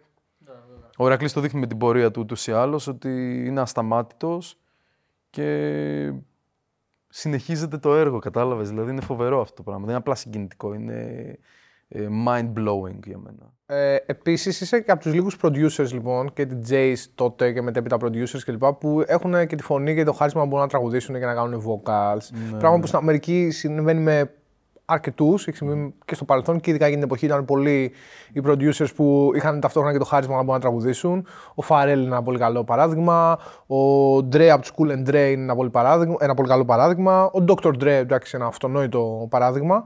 Ε, και σιγά σιγά όταν περνάει ε, και η εποχή που κάνεις και με το λεκτικό τα πρώτα, όχι τα πρώτα, κάνεις beats εκείνη την εποχή, ε, σιγά σιγά κάνεις κάποια δειλά βήματα παράλληλα ως vocalist. Mm. Και εκεί ήθελα να σε ρωτήσω για το, εντάξει, το κομμάτι, το περίφημο αυτό το κοίτα πώς γίνεται τότε, με τον ε, Sneak και τον DNS που έκανες το refrain. Ένα από τις iconic ε, συνεργασίες εκείνης της εποχής, καλός ή κακός. Κάποιοι το μισήσανε, κάποιοι το λατρέψανε. Είσαι ένα κομμάτι αυτού του project. Δεν ξέρω πώς το έχεις με τα χρόνια αυτό το πράγμα αφομοιώσει στο μυαλό σου και τι review κάνεις σε αυτό. Αλλά θα, θα με ενδιαφέρει να μάθω και πιστεύω και στα παιδιά το backstory πίσω από αυτή τη, τη συνεργασία τότε. Η, η οποία... πρώτη καλή μου επαφή νομίζω ήταν ε, με σένα. Αυτό το ναι. κομμάτι, ναι. Πριν είχες κακή. Όχι. λοιπόν, να σου πω κάτι. Τρελό τώρα αυτό το σκηνικό. Ε, εγώ είχα βρει το μουσικό μου σπίτι ε, ήδη από το 12 περίπου στο Final Sound ε, και δούλευα πλέον ας πούμε σε στούντιο. Που δουλεύεις μέχρι και σήμερα. Που μέχρι το και σήμερα, σήμερα το τρέχω μαζί με το συνέδριο με τον Παναγιώτη. Και μέσα στα δύο χρόνια, ας πούμε, μέχρι το 2014 που νομίζω κάπου εκεί έγινε αυτό το project, το είχαν συμβεί ναι. ήδη διάφορα, είχαν, είχε παρελάσει αρκετός κόσμος από εκεί και κάποια στιγμή, αν δεν με απατάει η μνήμη μου, έρχεται ο Μπρέτ, ο οποίος τον έχω ηχογραφήσει τον Μπρέτ, να χώνει raps. Και ήταν και πολύ καλός και ψαχνόταν τότε και έφερνε και κάτι τρελούς τώρα Αφρικάνους φοβερούς, ξέρω εγώ, τραγουδιστές. Δηλαδή, γενικότερα είχαμε, κλείναμε σεσιονάκια και κάναμε διάφορα τέτοια. Ε, αργότερα ίσως αυτό να συντέλεσε, να, να παίξει ρόλο, γιατί δεν μπορώ να θυμηθώ πώς ακριβώς ήρθαν τα παιδιά ή μπορεί να ήταν και ο Ότζι ο οποίος είχε έρθει και με τον DJ Cass και είχαμε κάνει διάφορα πράγματα και ξέρεις έκανε παρέα με το Sneak. Κάπως κάποια στιγμή έρχεται στο στούντιο Sneak με το TNS. Μπορεί και ο TNS δηλαδή κάπου κάτι να... τα λέγαμε ας πούμε. Λοιπόν, και έρχονται. Και εγώ ξέρω ότι τα παιδιά έρχονται για rec, για mix master το κομμάτι. Τα ακούω το track, μου άρεσε, ξέρεις, ωραίο. Λέω, για πάμε να δούμε, ξεκινάμε, κάνουμε τα verses και αυτά και έρχεται η στιγμή για εκείνο το μελλοντικό part, το οποίο δεν ήταν στο πρόγραμμα εγώ να μπω στο track. Ε, και περνάω εγώ ένα οδηγό, γιατί έτσι ψάχνα τη μελωδία και αυτά και λέω κάτσε λίγο να το περάσω λίγο πώς. Και περνάω τον οδηγό και το ακούω ο TNS, λέω γιατί δεν μπαίνει στο κομμάτι. Έλα ρε μπάρις, ξέρω, μπαίνει στο κομμάτι και αυτά. Και ο Σνίκ γούσταρε και τίποτα, the rest is history. Κάναμε εκεί και το, το βίντεο κλιπ το επικό, το οποίο ήταν, ε, ξέρεις, είχε το controversy του ας πούμε όλο αυτό. Ε, νομίζω ότι ήταν το πρώτο τραγούδι το οποίο ε, ήταν αυτής της φάσης της νέας, της new era ας πούμε, το οποίο όμως είχε και μελωδικό part μεσα Ναι. Και ενώ εκείνη την ώρα απλά το κάναμε και απλά έγινε και εγώ συνέχισα τη ζωή μου, δεν ξανά έκανα κάτι τέτοιο, γιατί σου λέω δεν ήταν καν προγραμματισμένο, απλά ήταν της στιγμής, ε, ξέρεις, συμβάν. Ε, μέσα στα χρόνια, όσο άρχισε η σκηνή να ανεβαίνει και τα λοιπά, έχω άπειρες στιγμές που θα εμφανιστεί από το πουθενά κάποιος και θα μου πει Σε ξέρω από εκεί, ή ξέρω εγώ, σε έχω δει να κάνεις αυτό, ή εκεί πέρα εσύ ήσουν. Δηλαδή ξέρεις, είναι ένα μικρό ε, ορόσημο, ας πούμε, στο, σε ό,τι έχω κάνει ως τραγουδιστής, ως performer. Έκανε μπαμ. Χωρίς να είναι κάτι όμως το οποίο να, μου, να με καθορίσει εμένα σαν ε, performer, να μου δώσει ένα συγκεκριμένο style. Αυτό. Το ρεφρέν αυτό έκανε μπαμ, θυμάμαι. Και πιστεύω ότι. Δεν έχει αλλάξει τίποτα Ναι, ναι, ναι. από την πρώτη μέρα. Όσο άκουγες εννοώ το κομμάτι, ας πούμε, και έβλεπες κυρίως το κλιπ, πιστεύω ότι ευθύνεται πάρα πολύ η σκηνοθεσία του κλιπ. Ναι. Γιατί δεν σε έχει δείξει καθόλου, νομίζω, στο βίντεο μέχρι τη στιγμή που θα μπει το σκάει. ρεφρέν. Ναι. Και από το πουθενά σκάει μια χορογραφία, ένας τύπος με χορευτικά και τέτοια ξέρω, εγώ, και τραγουδάει. Και Ρε φίλε, εγώ τότε άκουγα πολύ Justin Timberlake και ήθελα να, είμαι, ο- να γίνω Justin Timberlake της Ναι. Ελλάδας και το ψάχνα από εδώ, το ψάχνα από εκεί κτλ. Το είδε και ο Sneak αυτό εντωμεταξύ ε, και γούσταρε ρε παιδί με το vibe και μου λέει πάμε, μπες κάτω και αυτά. Οπότε ε, δεν ήξερα τι ακριβώς να κάνω στο κλιπ γιατί καλός ή κακός εγώ αυτό που πουλούσα δεν ήταν αυτό που, αυτό, αυτό που ήμουνα δεν ήταν αυτό που ήταν τα παιδιά με τον τρόπο που πλαισιώναν ας πούμε τη δικιά τους Είχε μια παρουσία άλλη στο ταυτότητα, κλιπ μια άλλη στιγμή. γκάν και τα λοιπά, ξέρεις. Ε, και κάτι έπρεπε να κάνω όμως. Ε, και τότε έκανα χορογραφίες με τον Νταγιάντα, θυμάμαι, ο οποίος ήταν ένας φοβερός ε, χορογράφος. Ε, Είναι αυτός με το, πι- με το που έχει ναι, το ναι. piercing στη μύτη τώρα. Μπράβο, ε. μπράβο, Οκ. έχει κάνει Πολύ πάρα πολλά χαρακτηριστική πράγματα. φάτσα και Νομίζω είναι στη ενισοπορτής. Γερμανία τώρα, αν δεν κάνω λάθος. Και εκείνος έκανε popping, locking και τέτοια πράγματα. Εγώ δεν είχα καμία τρελή σχέση με το χώρο, απλά μου άρεσε. Και κάτσαμε και δουλέψαμε ένα δύο διβδόματα, ας πούμε, και... πα- Όλα γίνανε πολύ απλά και γρήγορα, ξέρεις. Σούπερ. Και ξέρεις, κάθε φορά που θα το βάλω αυτό το κομμάτι να το ακούσω, μ' αρέσει. Δηλαδή, μ' αρέσει και το beat, μ' αρέσει και... είναι entertaining κομμάτι σίγουρα. Αν δεν κάνω λάθος, του Brett πρέπει να είναι το beat. Του Brett να είναι. Ε, ε, νομίζω, Δεν γνωρίζω, δεν θυμάμαι, ε. Νομίζω, ναι, ναι, ναι, του Brett Αλλά πρέπει να μάλλον, είναι. ναι. Ε, έχει τη φάση του ότι είναι, ξέρεις, έχει τις μελωδίες του και όλα αυτά. Είναι από τα πρώτα. Έχει ένα νομίζω, verse του Sneak το Αυτό. οποίο είναι πάρα πολύ καλό verse, δηλαδή πολύ δυνατό verse. Έχει ένα, πρώτες TNS, στιγμές του. ναι, έχει ένα TNS που δεν τον έχουμε ακούσει να κάνει κάτι τέτοιο, ας πούμε, πρώτη φορά. Και εντάξει. Οκ. Good. Το έχω ωραία στο μυαλό μου, δηλαδή, κατάλαβες. Μια, ως μια ωραία ανάμνηση. Μμμ. Σούπερ. Και πάμε λοιπόν και στο μεγάλο κεφάλαιο που ακούει το όνομα Beyond. Ναι. Σήμερα αυτή τη στιγμή που μιλάμε απαριθμεί πάνω από 600.000 μηνύους ακροατές στο Spotify σαν ε, ομάδα παραγωγών ταυτόχρονα σαν primary artist που επιμελείται τα beats και, την, και το executive production σε μερικά από τα πιο επιτυχημένα projects της urban μουσικής. Για μένα πλέον είναι η ελληνική μουσική, η νεότερη ελληνική μουσική. Ειδικά όταν μιλάμε για καλλιτέχνες superstars όπως είναι ο Siddhartha, όπως είναι ο Rak, όπως είναι ο Sasuke, όπως είναι ο Tokel και πάει λέγοντας. Και έρχεται η ώρα λοιπόν που ξεκινάει αυτό το project ουσιαστικά. Πώς έρχεται αυτή η ιδέα, πώς μπαίνει αυτό το πράγμα στη ζωή σου, πώς Και να μας γεννιέται ξεκαθαρίσεις, όλο αυτό. ε, και να ξε, Το όνομα ξεκαθαρίσεις- Beyond, ας πούμε, για σένα τι σημαίνει και τι, πώς θες να βγαίνει προς τα έξω. Τι σχέση έχεις εσύ με αυτό. Παιδιά, δεν μου επιτρέπετε να πω παραπάνω πράγματα από αυτό που ξέρετε ήδη. Δηλαδή, ξέρεις, δεν, δεν μπορώ να πω παραπάνω. Προσπάθησε λίγο. για, για τα παλιά δεν θα μιλούσαμε, ξέρεις. λοιπόν, είναι η πρώτη φορά βασικά που ξέρεις ε, θα μιλήσω γι' αυτό και ευχαριστώ και γι' αυτό γιατί πραγματικά μες στο κεφάλι μου ε, και όλης της ομάδας είναι το να δουλεύουμε και να δουλεύουμε, να δίνουμε πολύ βάση στο, σε αυτό που κάνουμε, στη δουλειά που παράγουμε μέσα στο στούντιο. Οπότε ε, δεν σκεφτόμασταν ποτέ ότι ξέρεις, θα, πάμε σε μια, σ- θα, θα πάει κάποιος σε μια συνέντευξη, θα, θα κάνουμε reveal κάτι. Ήταν κάτι που απλά δούλευε. Οι συνεργάτες με τους οποίους δουλεύουμε είμαστε happy, όλοι έχουμε πολύ ωραίες σχέσεις και προχωράει αυτό μες στον χρόνο. Αλλά απ' την άλλη, ε, έρχεται η στιγμή όπου ο κόσμος θέλει να μάθει, ας πούμε. Και δεν ξέρω, πιστε... Α, ας ελπίσουμε ότι είναι μια καλή ιδέα λοιπόν να μάθει ο κόσμος. Θα δούμε. Ε, τι είναι το Beyond; Καταρχάς αυτό που λέει η λέξη. Ε, δηλαδή εγώ πάντοτε θα, θα πάω πολύ πίσω μέχρι να φτάσω στη στιγμή της δημιουργίας και στην ομάδα. Δηλαδή θέλω να πάω λίγο, λίγο πίσω γιατί αναρωτήθηκα κι εγώ ο ίδιος γιατί Beyond, ρε φίλε. Δηλαδή, ωραία λέξη. Όταν με το που το σκεφτήκαμε, λέμε πω σκότωσε γαμάτο, πάμε να το κάνουμε ωραία. Αλλά καμιά φορά έχετε παρατηρήσει στη ζωή σας ότι σκ- κάνεις κάτι, σκέφτεσαι κάτι το οποίο μετά από καιρό συνειδητοποιείς ε, Τι πραγματικά είναι. τι πραγματικά είναι, ναι. Δηλαδή, μπορεί εσύ να το σκέφτηκες εκείνη τη στιγμή να, σκέφτηκε, να το σκέφτηκε το υποσυνείδητό σου που δεν έχεις δώσει βάση, Αλλά ξέρει αυτό γιατί στο πέταξε και κάποια στιγμή που οριμάζεις, καταλαβαίνεις γιατί είναι αυτό που είναι.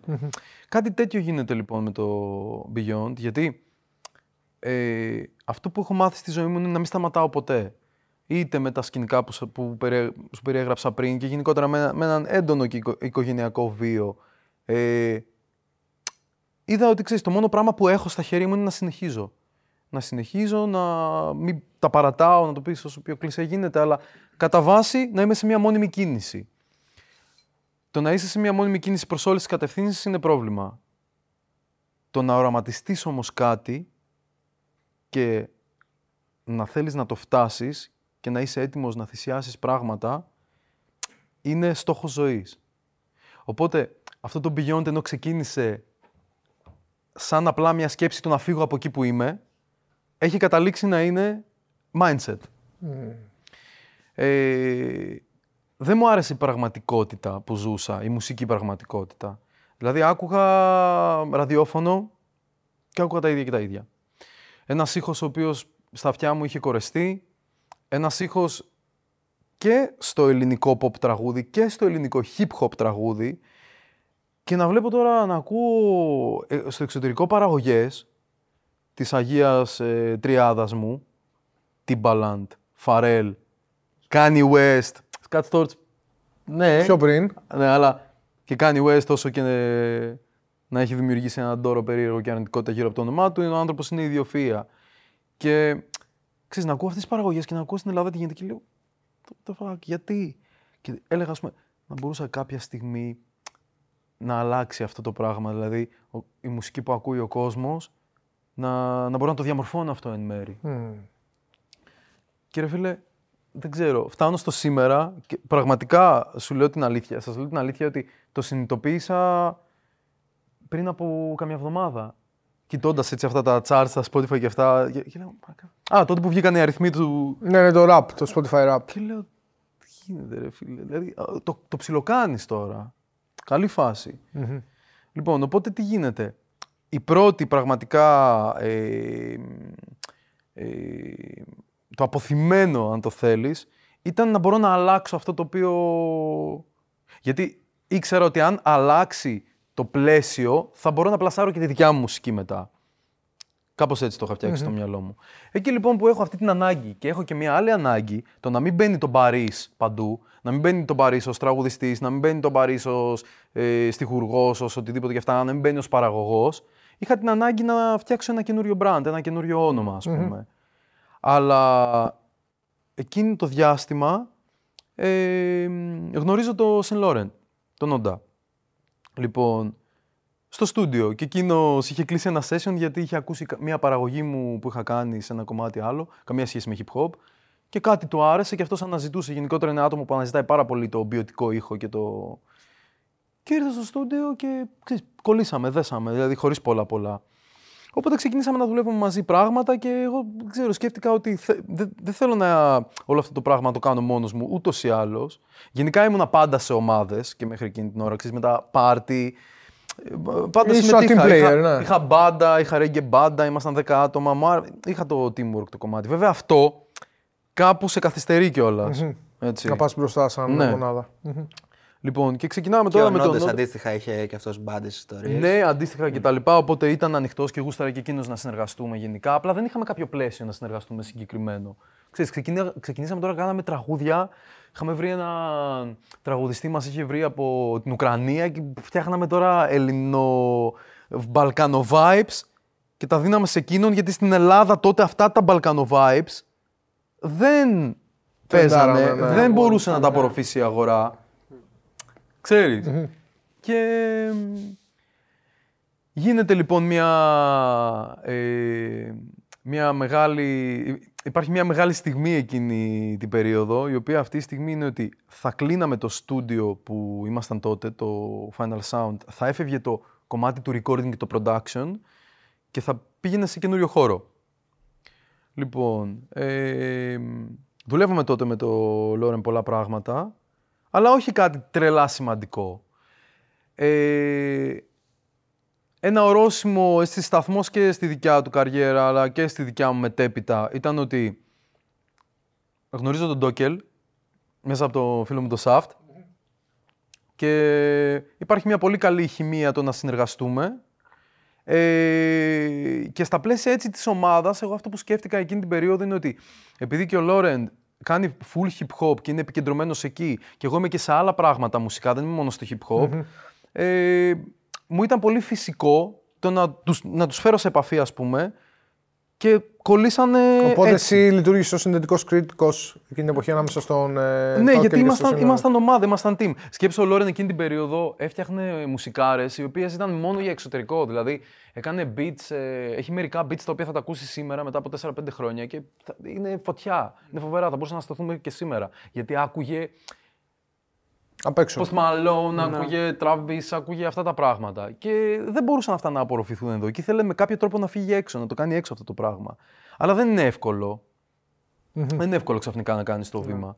Οπότε ρε παιδί μου και εγώ του, του έδωσα μία, έτσι, ένα μικρό boost, ας πούμε, τύπου κάνε και εδώ πράγματα και θα έρθει και το έξω κάποια στιγμή, ας πούμε. Αλλά μην κάθεσαι και εδώ πέρα χωρίς να κάνεις, κάνε πράγματα. Και μπήκαν στο στούντιο τώρα με τον Ντόκελ και γράψαν το 777, ρε φίλε. Δηλαδή, κατάλαβες. Έγινε έργο. Έργο το οποίο έχει, σημα... έχει... είναι ορόσημο για όλη τη... Την νεότερη αυτή. μουσική, ας πούμε. Λοιπόν, και αυτό το πράγμα έφτασε μέχρι ένα σημείο ε, σαν ε, παραγωγή και έπρεπε να τελειοποιηθεί. Και μπήκανε και άλλα άτομα σιγά σιγά σε αυτό. Όχι, μιλάω για το συγκεκριμένο project. Οκ, για το, λες για το 777. Για το 777, ναι. Για να σου δείξω λίγο τη μεγάλη εικόνα για το Beyond, για το πώς το Beyond πλέον παίρνει και όντως σιγά σάρκα μορφή. και οστά. Εκείνη, λοιπ- εκείνο λοιπόν το διάστημα αποφασίζουμε να το μιξάρουμε και να το κάνουμε master και να το τελειώσουμε στο, στο studio το project. Γιατί το είχαν γράψει όλο τον δίσκο στο σπίτι του Νόντα, κατάλαβες. Λοιπόν, και εκεί παίρνουμε, ρε παιδί μου, ξέρεις, παίρνω και εγώ τον boost γιατί βλέπω κάτι σε όλο αυτό το πράγμα, πολύ- ότι όλοι μας βλέπαμε δηλαδή. Ε, και δίνω τον χρόνο να ασχοληθώ κι εγώ full, δηλαδή μιλάμε δεν κοιμόμασταν τώρα. Υπήρχαν στιγμές που φεύγαμε με τον Ντόκελ από το στούντιο, ε, ξέρω εγώ, 7 ώρα το πρωί, πηγαίναμε, τρώγαμε ένα πρωινό και ξαναγυρνάγαμε. Και ξαναήμασταν Ήσαν εκεί τόσο πέρα. focused Και με σε τον αυτό. Νόντα, εντάξει. Ε, και εκεί μπαίνει το Beyond πρώτη φορά κάπου, επίσημα δηλαδή, ως ε, executive production, mixing, mastering κτλ. Ε, οπότε εκεί ξεκινάει το team και δουλεύει. Κάπως έτσι λοιπόν ξεκινάει το Beyond, σαν mixing, mastering, producing services. Δεν υπάρχει τόσο πολύ το καλλιτεχνικό για αρχή. Γιατί έπρεπε να... ήθελα να τα διαχωρίσω, καταλαβες. Ε, εντάξει, το story μετά... Σιγά σιγά λοιπόν προστίθενται, Αρχίζει προστίθενται, και μεγαλώνει. προστίθενται και άλλα άτομα. Μεγαλώνει Ναι, η ομάδα. μετά, μετά προστίθεται ας πούμε ο βίντεο, ο οποίος δεν είναι καινούριος. Με το βίντεο εγώ γνωρίζομαι από το 12 και με το οποίο κάνουμε δουλειές, έρχεται στο στούντιο. Ο βίντεο είναι ίσως ο πρώτος άνθρωπος ο οποίος ε, πιστεύει σε αυτό που μπορώ να κάνω και μου δίνει boost non-stop και κάνουμε πράγματα και με καλλιτέχνες εμπορικούς και γνωστούς ε, και στο κομμάτι της pop μουσικής, της mainstream, έτσι. Και με το βίντεο επίσης μοιραζόμαστε και ένα άλλο project ταυτόχρονα, το Boomba Montana, το οποίο είναι κάτι που θέλαμε να κάνουμε για το εξωτερικό, το οποίο εντάξει, κάπου έμεινε στη μέση, γιατί ξέρεις, ξεκινάς πολλά πράγματα και βλέπεις τι είναι αυτό Ε, ναι, που ποιο σε συνεχίζει πηγαίνει και το αφιερώνεσαι ακολουθείς. εκεί. Μάλιστα. Οπότε και ο, ε, ενώ το Beyond ας πούμε αρχίζει και παίρνει σάρκα και οστά μετά το δίσκο ε, το 777 ε, και το επόμενο ακριβώς μεγάλο βήμα είναι ο δίσκος του Σάσκε ο πρώτος, Το volume 1. ναι, το Volume 1, στο οποίο το κάνουμε όλο στο καινούριο πλέον στούντιο, δηλαδή κατάλαβες, στο οποίο ο Λόρεντ έχει τρελή συμμετοχή εκεί πέρα, ας πούμε. Ε, Ξέρεις, δεν θυμάμαι και πάρα πολύ και τις ημερομηνίες, αλλά απ' την άλλη αυτό που βλέπω ότι σιγά σιγά αρχίζει το Beyond σαν ε, ήχος, σαν service το οποίο παράγει ήχο Να και παίρνεις σάρκα δουλεύει. και οστά. Και δουλεύει. Μάλιστα. Σκάνε πιτσιρικάδες, σκάνε καινούρια projects, σκάνε... αρχίζει, ξέρεις, όλο αυτό το marketing να δουλεύει, το στούντιο παίρνει τα πάνω του ε, και μπαίνουμε καραντίνα μετά από λίγο. Ξεκινάει δηλαδή το COVID. Μμμ. Εκεί έρχεται ο... μια φάση με το βίντεο, ο οποίος μου λέει ρε bro, πρέπει να γράψουμε και τραγούδια και πρέπει να κάνουμε και tracks, δεν είναι μόνο τα mixing, δεν είναι μόνο αυτά. Και εγώ να θέλω να το κρατήσω τον Beyond έτσι, γιατί βλέπω ότι αρχίζει και δουλεύει, κάτι λειτουργεί. Ε, μη στα πολυλογώ τώρα. Δηλαδή, μετά συνέβη κάτι απλά μαγικό. Υπήρξε ένα τραγούδι στο οποίο τίποτα. Μπαμ μπαμ μιλάμε, γιατί έτσι γίνονται Ποιο τα τραγούδι είναι όμορφα αυτό; πράγματα. Μπαίνουμε με το Sasuke Studio, κάνουμε τον Νάνα, Και ξεκινάει Εντάξει, όλη- και μπαίνει το πρώτη φορά χημεία. και respect, ας πούμε, και στην offbeat που πίστεψε ένα τέτοιο κομμάτι που ήταν τέρμα διαφορετικό και στο Sasuke που μπήκε σε αυτό το πράγμα με full ανοιχτό. Δηλαδή, ξέρεις, ε, από τους πιο ανοιχτόμυαλους καλλιτέχνες που έχω γνωρίσει πραγματικά. Δηλαδή, δοκιμάζει τόσα πολλά πράγματα και γι' αυτό είναι σήμερα αυτός που είναι, γιατί δεν, δεν, δεν κολλώνει το παιδί πουθενά, ρε φίλε, κατάλαβες. Ε, και μ, είναι το πρώτο artist πλέον, δηλαδή branded και σαν ε, Primary καλλιτέχνης, artist στα primary στο artist στο Spotify. Spotify, ε, βήμα που γίνεται, γίνεται. με τον Beyond. Και εκεί πέρα συνοδοιπόρο στο, στο δημιουργικό κομμάτι ε, είναι ο Βίντο. Ε, που αργότερα ως γνωστόν ε, θα κάνει και άλλα κομμάτια, δηλαδή ε, το, το παντού είναι... Μμμ. Και μπαίνει και με το name του εκεί στα credits. Ναι, και το δηλώνει αποθυμένο παρουσία. και δηλαδή πολλά πράγματα. Ε, Το Νάνα όμως ήταν από τα πρώτα έτσι, που έφεραν αυτό το πιο ελληνικό vibe ε, ή το πιο βαλκάνιο μεσογειακό ρε παιδί μου ε, σε, αυτή, σε αυτού του είδους τη σκηνή. Ναι, να σου πω κάτι. Μέχρι σήμερα εγώ δεν έχω καταλάβει τι είναι το Νάνα. Γιατί μπαίνει το κομμάτι και νομίζω ότι ακούς μια μπαλάντα. Μπαίνει το beat και ακούς ε, στο ρεφρέν και ακούς τώρα ένα βραζιλιάνικο εκεί πέρα baile Και funk. εγώ βραζιλιάνικο θα έλεγα πιο πολύ. έτσι μου κάνει. Μετά μπαίνει το κουπλέ του Σάσκε το δεύτερο και είναι... Εγώ ακούω κάτι 60-70 στο μυαλό μου οι μελωδίες που έχει πιάσει, ξέρω. Δηλαδή, ακόμα προσπαθώ να καταλάβω τι είναι αυτό το Ναι, έχει κομμάτι πολλά και είναι τόσο μέσα. απλό και τόσο, τόσο όμορφο, ρε φίλε, δεν ξέρω. Ε, ξέρεις, είναι το πρώτο παιδάκι, οπότε το... Εντάξει, είναι, είναι φοβερό, είναι φοβερό κομμάτι. Ε, και ναι, σε αυτό που λες δεν έχεις άδικο. Ναι, ναι, γιατί πολλά είδαμε μετά ρε παιδί μου που ακολούθησαν αντίστοιχες φόρμες. Ναι, αυτό. Ναι, ισχύει. Αλλά θυμάμαι ότι ας πούμε, και εμένα τότε μου είχε φάνει, μου το είχε βάλει που τον είχα πετύχει έξω σε κάποια φάση.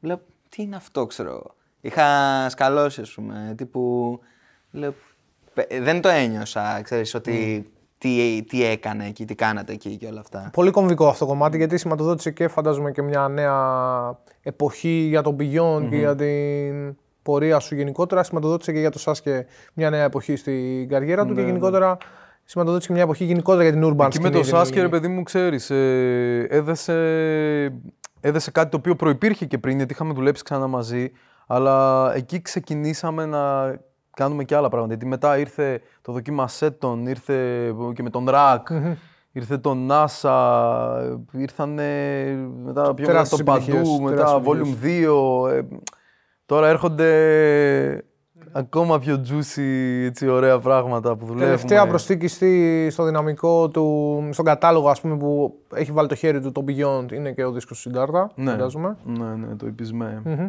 Κα- Θα ήθελες να πεις κάποια λόγια για αυτό το project από τη δική σου πλευρά, σαν συντελεστής; Ε, τι να πω τώρα και για αυτόν τον καλλιτέχνη, ρε φίλε.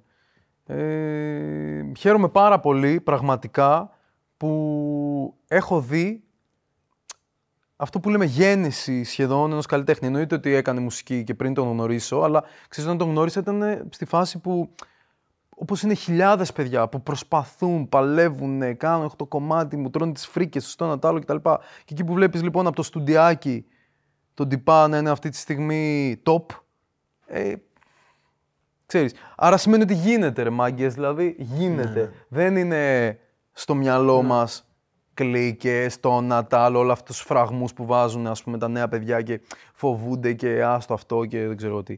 Γίνεται. Αφιερώσου στη μουσική σου, βάλει το κεφάλι κάτω, φτιάξε το σύμπαν σου στον κόσμο σου και δώσ' τα όλα. Και θα γίνει 100%. Αρκεί να είσαι ειλικρινής με τον εαυτό σου. Όταν κοιτάς τον καθρέφτη, να ξέρεις τι είναι αυτό που βλέπεις. Να μην είναι κάτι παραπάνω, αλλά και κάτι λιγότερο. Χρυσή τομή. Ε, οπότε τι, το Ebisme έχει ακόμα δρόμο. Δηλαδή έχει υλικό μέσα το οποίο θα βγουν clips, θα βγουν πράγματα. Και αυτός ο καλλιτέχνης έχει δρόμο. Παιδιά, ό,τι Ναι, θέλετε. εγώ θέλω, πολύ να μιλήσω, θέλω να μιλήσουμε πολύ για αυτό το δίσκο, ρε παιδί μου. Κατάλαβες, τύπου πιστεύω ότι είναι από τα πιο αυθεντικά πράγματα που έχουν βγει στη σκηνή αυτή.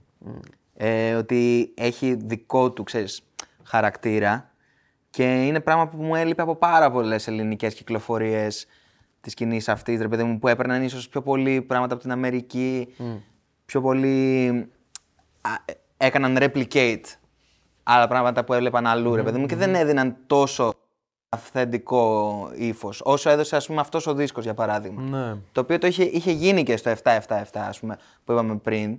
Είχε γίνει και σε άλλους δίσκους. Και στο Rack Attack 1 Ναι, έχει γίνει αυτό. ακριβώς. Δηλαδή υπάρχει πολύ originality και γνησιότητα σε αυτό το δίσκο. full, full. Γιατί είναι κομμάτια τα οποία τα αγάπησε ο κόσμος. Κατάλαβες; Και μπήκαν μετά και σε ένα δίσκο. Γιατί τα περισσότερα ήταν, ε, είχαν διαρρεύσει. Μμμ. Είχε, ναι, υπήρχε θέμα με leaks τότε. Ναι, ναι, και τα πήραμε και τα μαζέψαμε και τα βελτιώσαμε και τα κάναμε και τα ράναμε. Και, Και, κατάφερε βγήκε πάλι ο κάτι δίσκος πολύ ενώ αυθεντικό. ήταν λικαρισμένο να τρέξει. Ναι, και Ε, να τρέξει- Εγώ πάνω σε αυτό θα ήθελα να σε ρωτήσω, με όλους αυτούς τους καλλιτέχνες που έχουμε αναφέρει, Ναι, ναι.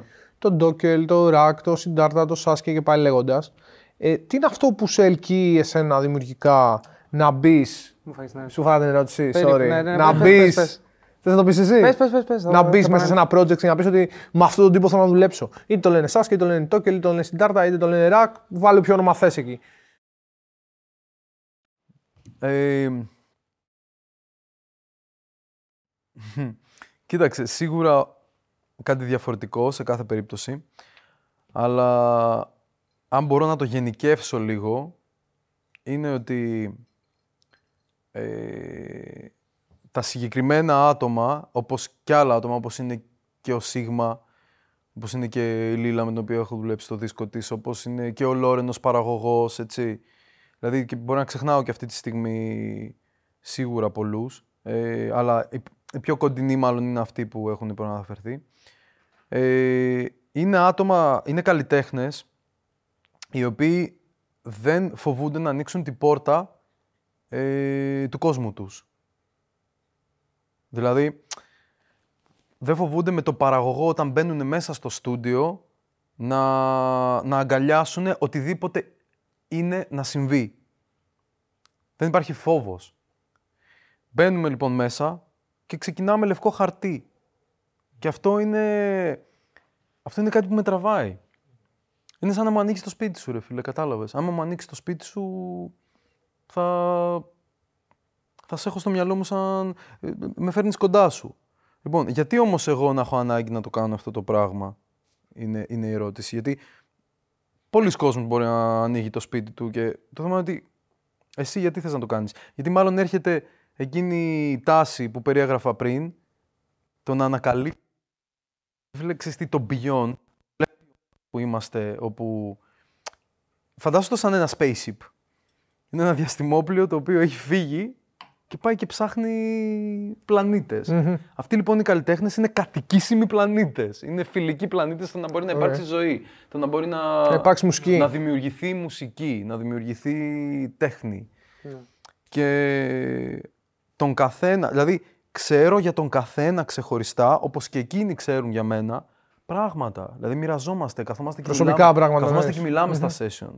Ανοίγουμε ένα στον κόσμο στον άλλο. Λέμε, εγώ σκέφτηκα αυτό γιατί και αυτό και αυτό. Και εκεί πέρα δεν πέρασα καλά και το ένα και το άλλο. Οπότε έρχεσαι πολύ κοντά. Γίνεσαι, αν όχι φίλος στην αληθινή ζωή, γιατί τι γίνεται, η λέξη φίλος είναι λίγο Βαριά. παρεξηγημένη, είναι λίγο βαριά. Αλλά καλυ- στην καλλιτεχνική ζωή σίγουρα γίνεσαι αληθινός φίλος εκείνη τη στιγμή, κατάλαβες; Και αυτό ρε φίλε, τι καλύτερο υπάρχει, τι θες στη ζωή σου. Στη ζωή σου θέλεις να μπορείς να έχεις την άνεση, την οικονομική, ας πούμε, να, ξέρεις, να μπορείς να ζήσεις, να έχεις ανθρώπους που αγαπάς γύρω σου, να μοιράζεσαι, να σε αγαπάνε και να, να αγαπάς. Δηλαδή, και να κάνεις και έργο ταυτόχρονα, να μην είσαι άεργος, έτσι.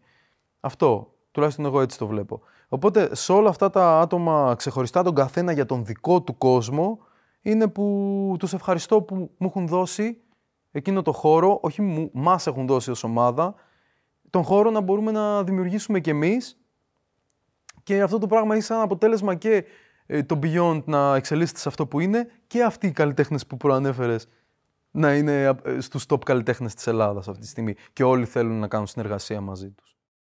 Σούπερ. Ε, αυτό. αυτό ήθελα. Δεν, τώρα δεν μπορώ να το πω ερώτηση γιατί είναι ο Παντρέας. Αλλά θέλω να κάνω note πόσο αξιοσημείωτο είναι το ότι τόσοι major καλλιτέχνες ε, κάνεις, ε, κάνετε produce δίσκους ολόκληρους, όχι ένα, δύο, τρία κομμάτια. Δηλαδή βλέπεις σε δίσκους 8 κομμάτια, 9, 10. Ναι. χωρίς να είναι κορεσμένο αυτό το πράγμα, χωρίς να ακούς τα ίδια και τα ίδια. Τώρα αυτό είναι, ξέρεις, είναι κάτι, νομίζω το συζητούσαμε λίγο πριν. Ναι. Ε, αυτό είναι κάτι... Μετά από κάποια χρόνια, αφού κάνεις κάτι, αρχίζει και παίζει η εμπειρία. Ναι. Και κάποια πράγματα γίνονται μόνα τους. Οπότε και εγώ ψιλοανακαλύπτω γιατί έχω γίνει καλός σε κάτι. Δεν ξέρω. Ακόμα μαθαίνεις δηλαδή. Ναι, ξέρω, μαθαίνεις λέω- και τον εαυτό σου και φαντάζομαι ότι μέσα από τη μουσική μαθαίνεις και πράγματα για σένα. Και όσο εξελίσσεται Εννοείται. αυτό το πράγμα και εξελίσσονται και οι Εννοείται. συνεργασίε σου. Όταν θα έρθει ο Σάσκε και θα μου βάλει ένα vibe ε, Jersey Club τώρα και θα μου πει ας πούμε bro αυτό είναι top, έτσι, και εγώ εκείνη τη στιγμή χαϊπάρω, ε, μαθαίνω κάτι για τον εαυτό μου. Δηλαδή βλέπω ότι ξέρεις κάτι καινούριο με κάνει να θέλω να... Και είναι τρομερό αυτό το πράγμα που, που τι γίνεται από ένα τραγούδι, από ένα track. είναι συστατικό αυτό ενός επιτυχημένου producer να μαθαίνει και να εξελίσσει συνεχώς τον ήχο του, ή ας πούμε θα, προτιμούσε θα προτιμούσες μια ταυτότητα ενός ανθρώπου που έχει ένα πολύ συγκεκριμένο ήχο. Γιατί ανέφερε κάποια ονόματα πριν που έχουν συγκεκριμένο ήχο, ότι τους είχες σαν πρότυπα, είτε αυτός είναι ο Timbaland, είτε αυτός είναι ο Pharrell και πάει λέγοντας.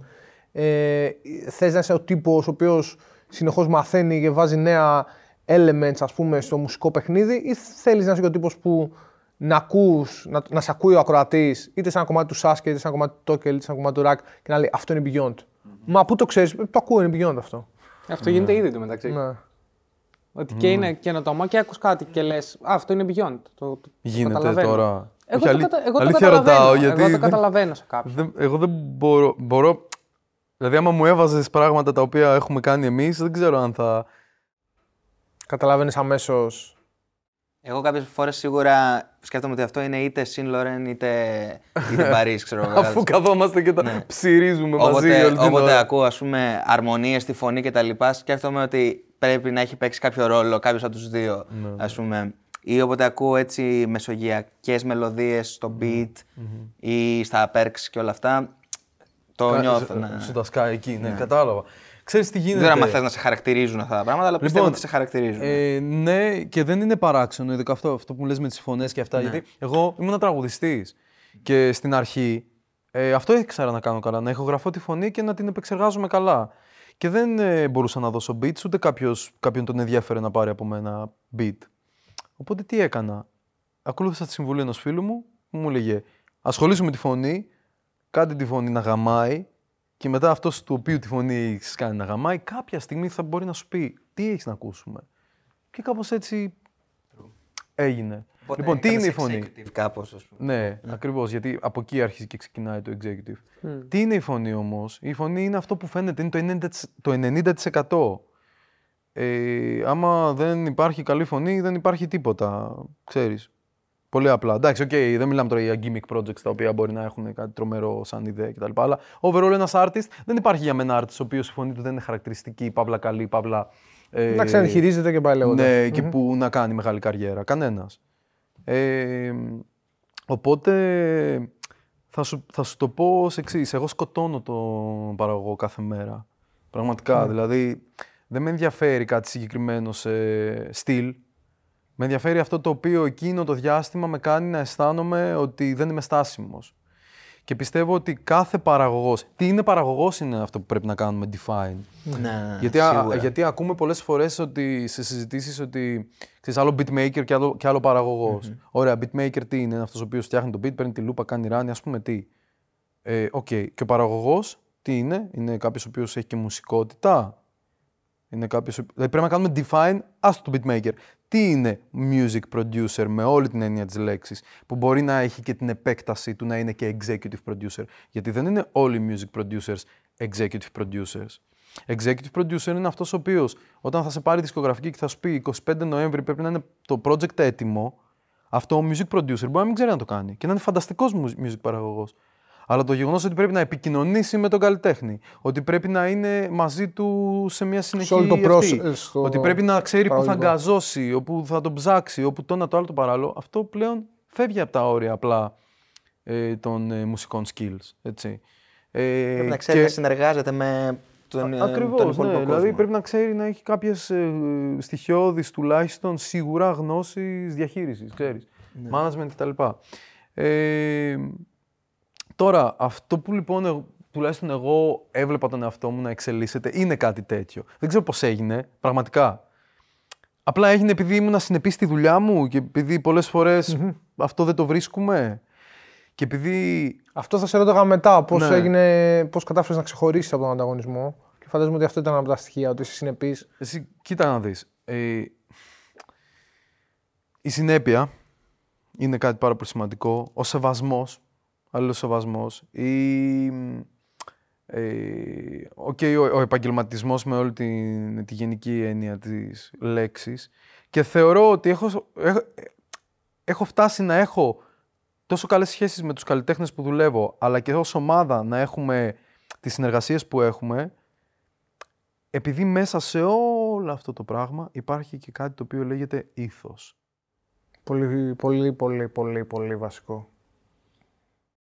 Που είναι μια πολύ μεγάλη συζήτηση. Ε, υπάρχουν πολλοί καλλιτέχνες που κάνουν αυτή τη δουλειά. Εμείς δεν δουλεύουμε με όλους. Δουλεύουμε με μια συγκεκριμένη μερίδα ανθρώπων και είμαστε, έχουμε ανοιχτές τις πόρτες μας και σε πολλούς καινούριους καλλιτέχνες. Δεν δουλεύουμε με όλους. Άρα λοιπόν και το ήθο είναι ένας από τους παράγοντες όσο αφορά αυτό που είπαμε πριν, ότι με ποιους, κα- πώς, τι σε τραβάει σε έναν καλλιτέχνη. Οκ, Ναι. Για και το μένα ήθος. είναι πάρα μα πάρα πάρα πολύ σημαντικό.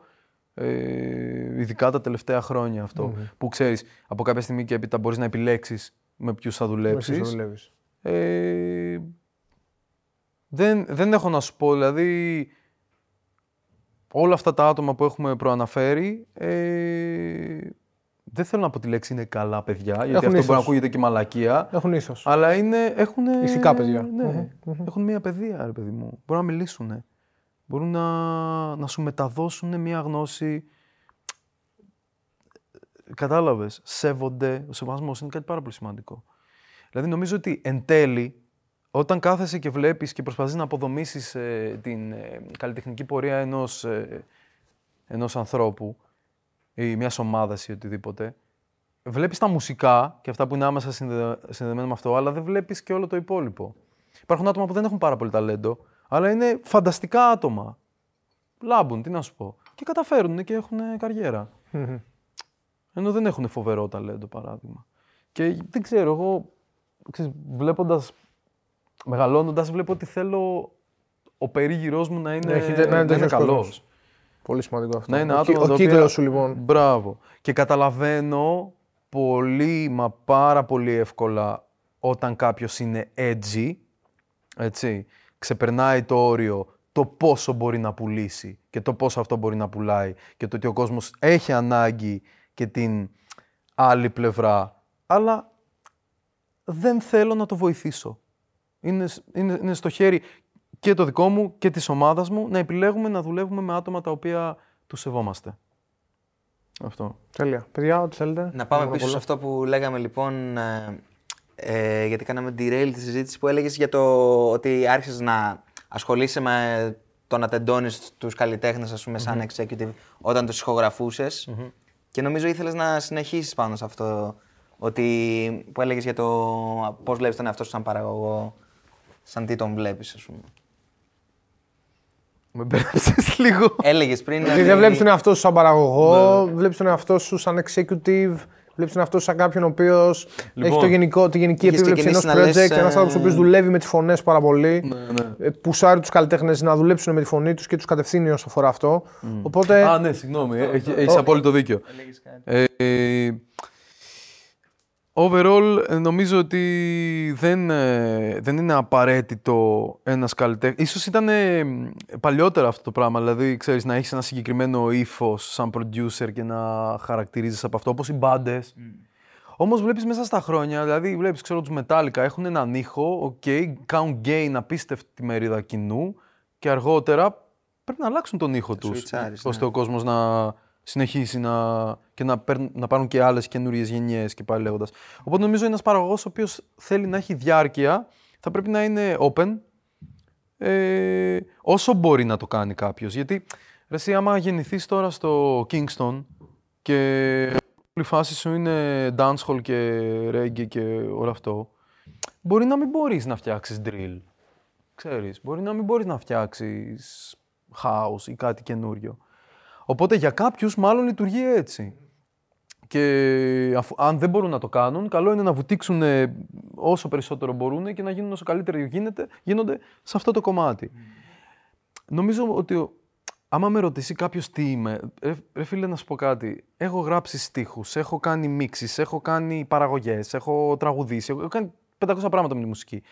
Δεν μπορώ να κάθομαι να, να λέω είμαι αυτό, αυτό και αυτό και αυτό και το παράλληλο και το τρίτο. Οπότε ένας τίτλος έτσι που με κάνει να, να αισθάνομαι μια ασφάλεια είναι ότι είμαι δημιουργός. Και ο δημιουργός δεν έχει όρια στο τι δημιουργεί. Είσαι creative λοιπόν. Είσαι creative, δεν, δεν... Και θαυμάζω το Φαρέλ που είναι αυτό. Που ο Φαρέλ ξεφεύγει από τη με μουσική τους αυτό το Neptunes πράγμα. είχε συγκεκριμένο ήχο, έτσι, με το chat. Κάνανε κάτι, κάποια στιγμή λέει, είχαν το, στα charts ε, το, Ένα τεράστιο στο ναι, με Μίση Έλιοντ εκείνη Πάνω την απ' τα εποχή, μισά στα πολλά ήταν πάνω δικά της, τους, κατάλαβες. βέβαια, βέβαια. Φοβερά, Αρχές του 2000. φοβερή τέτοια. Όπως και ο Timbaland Timbaland. αντίστοιχα. Και ο Timbaland, α- ας πούμε ο Timbaland είχε έναν ήχο και το παντρεύτηκε πολύ αυτό τον ήχο και έμεινε λίγο τα εκεί. ζει- Ναι. Και οι Neptunes είχαν έναν ήχο πολύ συγκεκριμένο. Ναι, αλλά ο Δηλαδή, Φαρέλ Άλλο πράγμα. Το Έκανε το Neptunes, breakthrough. άλλο το NERD, άλλο το Pharrell. Ήταν ο ίδιος άνθρωπος πίσω από πάρα πολλά Ναι, ναι, ναι, διαφορετικά ναι, brands εντός Ακριβώς. Οπότε ποιος τα έχει ανάγκη τελικά τα brands, Ο, ο κόσμος. κόσμος. Μάλλον, Μάλλον. γιατί ξέρεις, όταν πας ε, στο σούπερ μάρκετ, Μμμ. ε, έχεις ανάγκη να ξέρεις πού είναι για να γλιτώσεις χρόνο. Έχεις ανάγκη... Οι κατάλογοι στα streaming services. Βοηθάει στην επικοινωνία. Αυτό. Γιατί θα μπορούσα μεταξύ- και εγώ να λέω ότι ξέρεις τι, όταν δουλεύω με τον Sasuke θα λέγομαι Beyond. Όταν δουλεύω με τον Ναι. Rack θα, δουλεύουμε, θα λέγομαι κάτι άλλο. Κατάλαβες. Σούπερ. Παρ' όλα αυτά δεν χρειάζεται, θεωρώ. Θεωρώ ότι. Και επίσης, να το, να, να το πω έτσι και αυτό, ίσως για να το διελευκάνω λίγο. Ε, δεν ξεκίνησα για να γίνω παραγωγός. Ξεκίνησα επειδή ήθελα να τραγουδάω. Αυτό είναι. Και αυτό είναι ακόμα. Και εδώ πάμε λοιπόν στο επόμενο κεφάλαιο. κάτι τελευταίο. Ναι, σου- Υπήρχε ποτέ ε, κάποια στιγμή στην οποία όλα αυτά κάπως μπλέχτηκαν και δημιουργήθηκε κάποια σύγχυση μέσα σου; Το τύπου δημιουργός με τραγουδιστής, Πω, με το πω. ένα, με το άλλο που να είπες πω ρε εσύ δεν δεν γίνεται αυτό το πράγμα. Ξέρεις, ίσως κάτι πρέπει να το αφήσω, ίσως κάτι πρέπει να... Πολύ ωραία ερώτηση αυτή. Υπήρχε και ήταν ένας εφιάλτης. Πραγματικά. Ένιωσες ότι έχασες την ταυτότητά σου εκεί ή κάτι τέτοιο; είχα, είχα πείσει τον εαυτό μου ότι μπορώ να τα κάνω όλα. Και ας τον κόσμο να επιλέξει. Εγώ θα τραγουδάω και το ένα, θα τραγουδάω και το άλλο και το παράλληλο και το τρίτο. ό,τι δηλαδή πιάσεις, ας πούμε. είχα πείσει τον εαυτό μου για κάτι τέτοιο. Και ευτυχώς δεν άργησα να συνειδητοποιήσω ότι δεν δουλεύει αυτό. Και ευτυχώς μπήκε και το κορώνα τότε Okay. η εποχή ε, καραντίνας και ξεκίνησε, γεννήθηκε κάτι άλλο καινούριο, μουσικά. Ε, αλλά μιλάμε τώρα για μια σύγχυση τεράστια. Και ξέρεις τι, είναι πολύ άδικο, ήταν πολύ άδικο, γιατί αγαπούσα και αγαπώ τόσο πολύ τη μουσική, που πραγματικά ήθελα να τα κάνω όλα αυτά. Όλες τις πλευρές. Και ίσως αυτό ήταν, ε, ε, ξέρεις, από τις επιρροές μου, από τους καλλιτέχνες που δούλευα, δεν, μπόρεσα, δεν μπορούσα εύκολα να φιλτράρω ε, για το αν μ, αυτό είναι για μένα ή δεν είναι για μένα. Π.χ. όταν είχα τη Reggae μπάντα, ε, όπου ήταν έτσι ένας χρόνος πολύ ωραίος το 2009, παράλληλα τότε με λεκτικό περίπου γινόταν αυτό, ε, είχα τραγουδήσει με legends ε, που είχαν έρθει εδώ πέρα στην Ελλάδα της reggae μουσικής. Και ξέρεις τι, τότε το συνειδητοποίησα και λέω, δεν είμαι reggae. Δεν είμαι ρε φίλε, δεν πατάνε τα πόδια μου σε όλο αυτό το, Το φάσμα. huge φάσμα το οποίο άλλοι το εκπροσωπούν και είναι η ζωή τους η ίδια. Εγώ κάτι, κάτι εκμεταλλεύομαι εδώ πέρα, κάτι πάω να κλέψω. Ξέρεις, γενικότερα μέσα μου υπήρχε μια... Δηλαδή, ο- ε, την περίοδο που αμφισβητούσα την εγχώρια μουσική, το pop, το hip hop, το... ε, και άκουγα ταυτόχρονα, ξέρεις, το Kanye West και το, Fa- το 50 Cent, όλο αυτό το era που λέγαμε πριν, ε, και το εξύψωνα, το, vibe, το αμερικάνικο, πάλι μέσα μου ήξερα ότι κάτι δεν πάει καλά. Ότι ούτε αυτό για μένα είναι η λύση. Και ξέρεις που το ξέρω αυτό; Όταν γύριζα σπίτι και σε στιγμές που ένιωθα ας πούμε ψηλό χαλιά για διάφορους λόγους, ξέρω εγώ, πα- ερωτική απογοήτευση, οτιδήποτε, είχα ένα guilty pleasure, ε, ένα δίσκο του Αλκίνο Ιωαννίδη Ω. και τον έβαζα και άκουγα Αλκίνο, ρε φίλε. Και έμπαινε σπόρος, σιγά σιγά, με τη βελούδινη τη φωνή, με μάγευε και μου έβγαζε πιθανότατα, τώρα το βλέπω αυτό, ε, όλους αυτούς τους καημούς τους οποίους είχα ζήσει σαν, σαν παιδί και όλο αυτό το πράγμα που είχα πάρει σαν παιδί, το οποίο ένα μεγάλο πέπλο του πολέμου το σκέπασε και τη, ό, όλες αυτές τις φάσεις που βίωσα ε, μέχρι να προσαρμοστώ, προσ- προσαρμοστεί η οικογένειά μου και εγώ στην ε, κοινωνία την Ελλάδα. ελληνική. Αλλά ο- ο σπόρος ήταν εκεί. Με αυτή τη μουσική Ποιος ένιωθες... δίσκος του Αλκίνοου Ιωαννίδη είναι, μπορεί, θυμάσαι, μπορείς να το ε, φέρεις; Ανεμοδείκτης, υπάρχει τέτοιος δίσκος; Οκ, δεν είμαι πολύ νομίζω. Είχε εξοικειωμένος με μέσα την το έντεχνη όνειρο, ήταν, μουσική. ε, ήταν Οκ. το θα 'μαι κοντά σου όταν με θες, αυτά τα κομμάτια. Και, Και- φίλε, ξέρεις, μ, ένιωθα. Ένιωθες ο Αλλά δεν εαυτός μπορούσα σου να πω πλέον. στους φίλους μου ότι ακούω Αλγίνο Ιωαννίδη, γιατί ακούγαμε ράπ και Ναι, ήμασταν ναι, έτσι. και Dipset και Crank και τέτοια Ναι, πράγματα. κατάλαβες. Αλλά μέσα σου, ρε παιδί μου, ένιωθες ότι έβρισκες τον εαυτό σου μέσα από αυτή τη Δεν μουσική ήξερα, πιο δεν πολύ. ήξερα αν μπορούσα να κάνω κάτι τέτοιο. Δεν μπορούσα ούτε κατά διάνοια να τραγουδήσω έτσι, Ναι. ούτε τίποτα, ας πούμε. Δηλαδή, εγώ, ξέρεις, μιμούμουν τον Justin Timberlake, τραγουδούσα με φαλτσέτο, με ψεύτικες φωνές, με τέτοια πράγματα. Πολύ αργότερα, όταν άρχισα να δουλεύω τη φωνή μου, Μπήκαν αυτά τα στοιχεία. ε. άρχισαν να μπαίνουν έτσι σιγά σιγά αργά και σταθερά κάποια στοιχεία. Και αφού λοιπόν έφτασα στη σύγχυση περίπου το 19 ε, με κάποιες κυκλοφορίες και γενικά ε, συχτήριασα, δηλαδή τραγουδίσα και μπουζούκια. Έχω τραγουδήσει μπουζούκια πίστα. Μία σεζόν, δεν χρειάστηκε παραπάνω για να καταλάβω τι γίνεται. Ξέρεις ότι δεν είμαι, δεν είμαι φτιαγμένος Για να αυτό το πράγμα. Δεν θέλω να ανοίγω πρόγραμμα, ρε φίλε, πώς να σου το πω. Και έβγαζα λεφτά, έβγαζα π- περισσότερα λεφτά τότε, εκείνο το διάστημα εντωμεταξύ. Και ρε φίλε, ξέρεις τι έκανα, κλεινόμουν στο καμαρίνι μου και έπαιρνα α4 κόλλα, έκλεινα με τα ενιαία ακουστικά μου, τα αυτιά μου και καθόμουν και έγραφα τραγούδια, άλλα, καινούρια. Άλλη φάση, είχε γεννηθεί κάτι καινούριο τότε. Και πάμε και λοιπόν σε, μια παράλληλη, Ναι. σε ένα παράλληλο project που έχεις με το Beyond, που πέρα από το, όλες αυτές τις επιτυχίες και τα λοιπά, είναι και ένα παράλληλο project που ακούεις στον Μαζέν. Που εκεί είσαι και σαν Ναι. performer πλέον μπροστά, σε ένα είδος μουσικής τελείως κόντρα σε αυτό που έχει συνηθίσει ο κόσμος από το Beyond. Και εκεί βγαίνεις μπροστά λοιπόν ε, ξανά και ως performer, αγγίζοντας ένα μείγμα ήχων και μουσικών που μπλέκουν διαφορετικούς πολιτισμούς. Θα ήθελες να πεις κάποια, κάποια λόγια γι' αυτό; Ε, Υπάρχουν ήδη τρία κομμάτια. Ο κόσμος άκουσε και στο δίσκο του, του Ρακ, το Rack Attack 2. το Μια Ελλάδα. συμμετοχή στο Ελλάδα. Είναι- Είναι η λύτρωσή μου αυτό. Πραγματικά, είναι η λύτρωσή μου. Δηλαδή, είναι κάτι που έψαχνα μανιακά, δεν ξέρω κι εγώ πόσο καιρό, πολλά χρόνια. Ε, και αυτό που με χαροποιεί πραγματικά είναι ότι με ένα πολύ αβίαστο τρόπο ε, αρχίζουν και όλο και περισσότεροι άνθρωποι πιστεύουν σε αυτό το project και είσαι κι εσύ ένας από αυτούς Σίγουρα. και σε ευχαριστώ.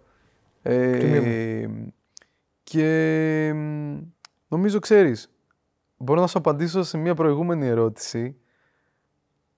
Ο performer κάποια στιγμή ξέρω ότι θα σκοτώσει τον παραγωγό. Αυτό ήταν Υπάρχει που, μια μάχη. που συζητούσαμε Είπες και πιο πριν. ότι ιδανικά αυτό θα ήθελες να συνέβαινε και γι' αυτό κάνεις ό,τι μπορείς σαν παραγωγός για να φτιάξεις το τερέν που Ναι, έλεγες. με άλλο πλαίσιο, Ναι. σαν DJ παλιότερα, σαν, ε, Ναι, με, με σαν διαφορετική φάση. DJ τότε, ναι. αλλά εδώ πέρα ξαναλειτουργεί κάτι τέτοιο. Ε, ξέρεις, δεν υπάρχει, ε, μ, δεν είναι τόσο μεγαλοποιημένο στο μυαλό μου, δεν υπάρχει κάποιο μεγαλείο δηλαδή. Ίσα ίσα αυτό το project γεννήθηκε επειδή παράτησα τη ματοδοξία, τη showbiz και όλο αυτό το πράγμα το οποίο νόμιζα ότι ήταν η απάντηση, ξέρεις. Ε, γεννήθηκε πραγματικά σε ένα καμαρίνι και σε ένα μικρό στουντιάκι ε, και νομίζω ότι αυτό είναι που με κάνει να αισθάνομαι πραγματικά Ο εαυτός σου, ε. πλήρης. Ναι, να Είναι είμαι on ακρονίμιο, stage. έτσι σημαίνει. Το ακρονίμιο Zen σημαίνει; Το Zen σημαίνει ζητάω ένα νόημα. Ε, το Beyond, μάλλον το νόημα βρίσκεται Beyond, κάπου μακριά, κάπως έρχονται Άρα και είναι η δεν- απάντηση στο ακρονίμιο των Beyond. ναι, μπορεί. Κάπως έτσι έρχονται και δένουν αυτά. Ε, και μ, έχουν βγει τρεις διασκευές ε, αυτή τη στιγμή στο YouTube. Ε, συνεργάζομαι με τη Stay Independent σε αυτό το project. και όλη η ομάδα γενικότερα το έχει αγκαλιάσει πολύ έτσι ωραία. Ε, υπάρχει δίσκος έτοιμος, ο οποίος θα κυκλοφορήσει το 23, αρχές του 23. Ε, κάτι πολύ ωραίο που έγινε ήταν ένα live ε, στη Τεχνόπολη στο Athens Music Week ε, και το είδαμε έτσι όλη πρώτη φορά λίγο test drive ε, που έπαιξα τον δίσκο Και ξέρεις, ανοίγονται πάρα πολλά εκεί πέρα. Πάρα πολλά πράγματα τα οποία θα ήθελα να κάνω και πολύ καινούργιοι δρόμοι και νέοι ορίζοντες και ε, νομίζω ότι ξέρεις τι γίνεται, έχω δεν ξέρω πώς να το εξηγήσω αυτό. Δεν τα βλέπω σαν εγώ είμαι το άτομο που κινεί αυτό και κάνει αυτό. Το βλέπω σαν έχω ένα vision το οποίο είναι ένα vision το οποίο δημιουργεί ένα μονοπάτι. Όπως και το Beyond, ένα vision που, όπως το vision του Sasuke, το vision του, κατάλαβες, του Rack. Υπάρχουν κάποια μονοπάτια και νιώθω ότι το Project Zen ανοίγει και για μένα πραγματικά δηλαδή ένα μονοπάτι στο οποίο σαν ερμηνευτής και σαν performer πλέον θα μπορώ να εκφράσω 100% αυτό το οποίο αισθάνομαι πλέον και με στίχο. Γιατί...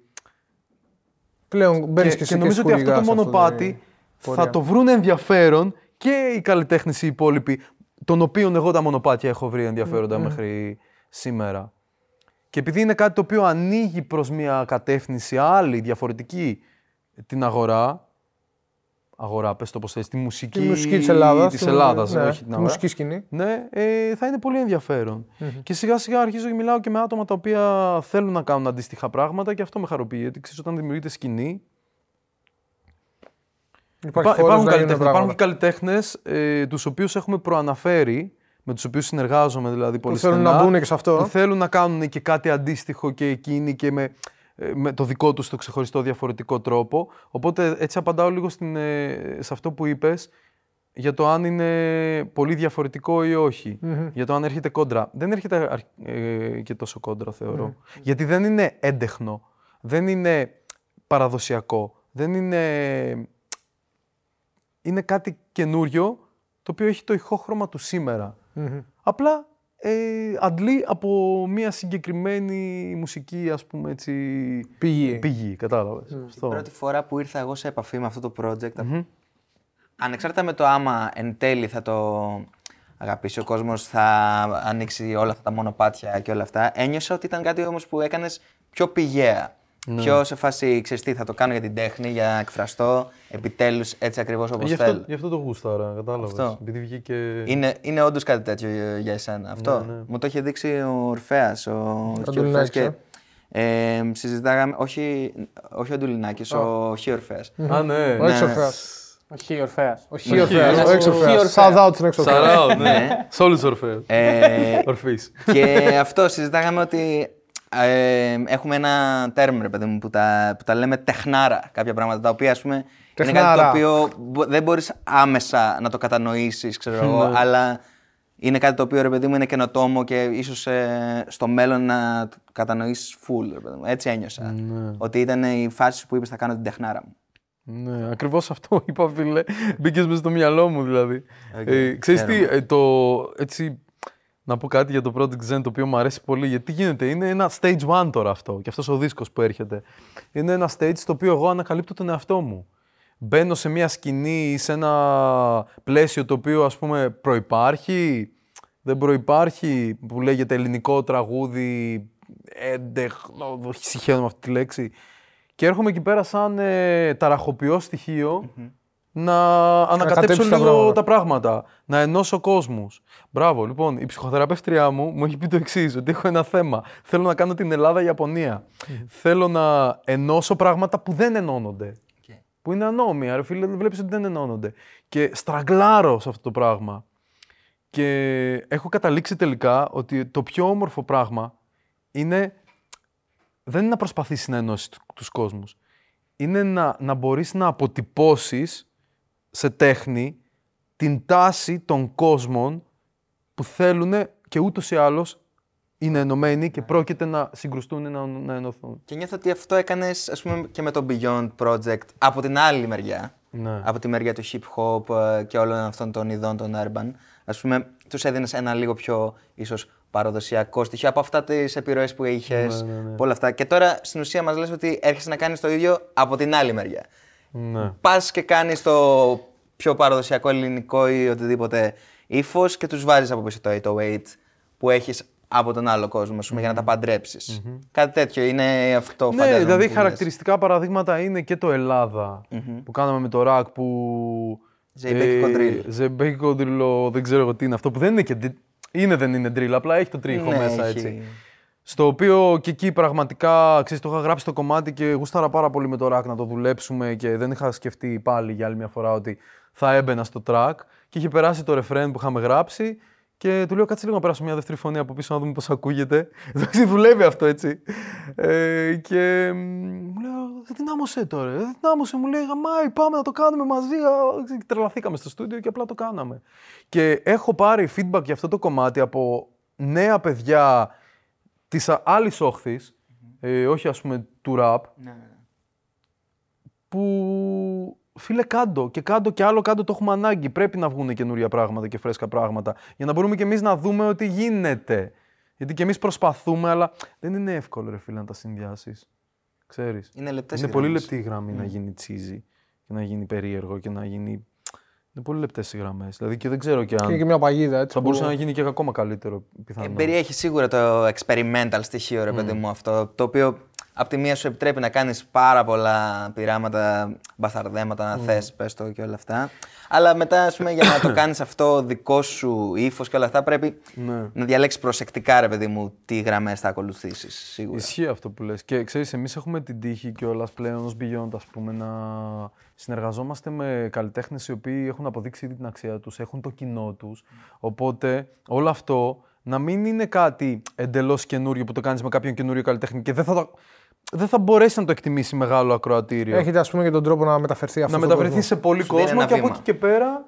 Δηλαδή, συζητάω ας πούμε, με το Ράκ και μου λέει: Μπρο, δεν καταλαβαίνεις τι feedback έχω πάρει γι' αυτό. Ότι μου έχει δώσει πολύ ε, κυρο Έχουν έρθει μεγάλοι, μεγαλύτεροι άνθρωποι και μου έχουν πει για αυτό το πράγμα. Γιατί λέει και πράγματα σε αυτό το κομμάτι. Δεν λέει χαζομάρες, έτσι, λέει σοβα- σοβαρά πράγματα κοινωνικά θίγει.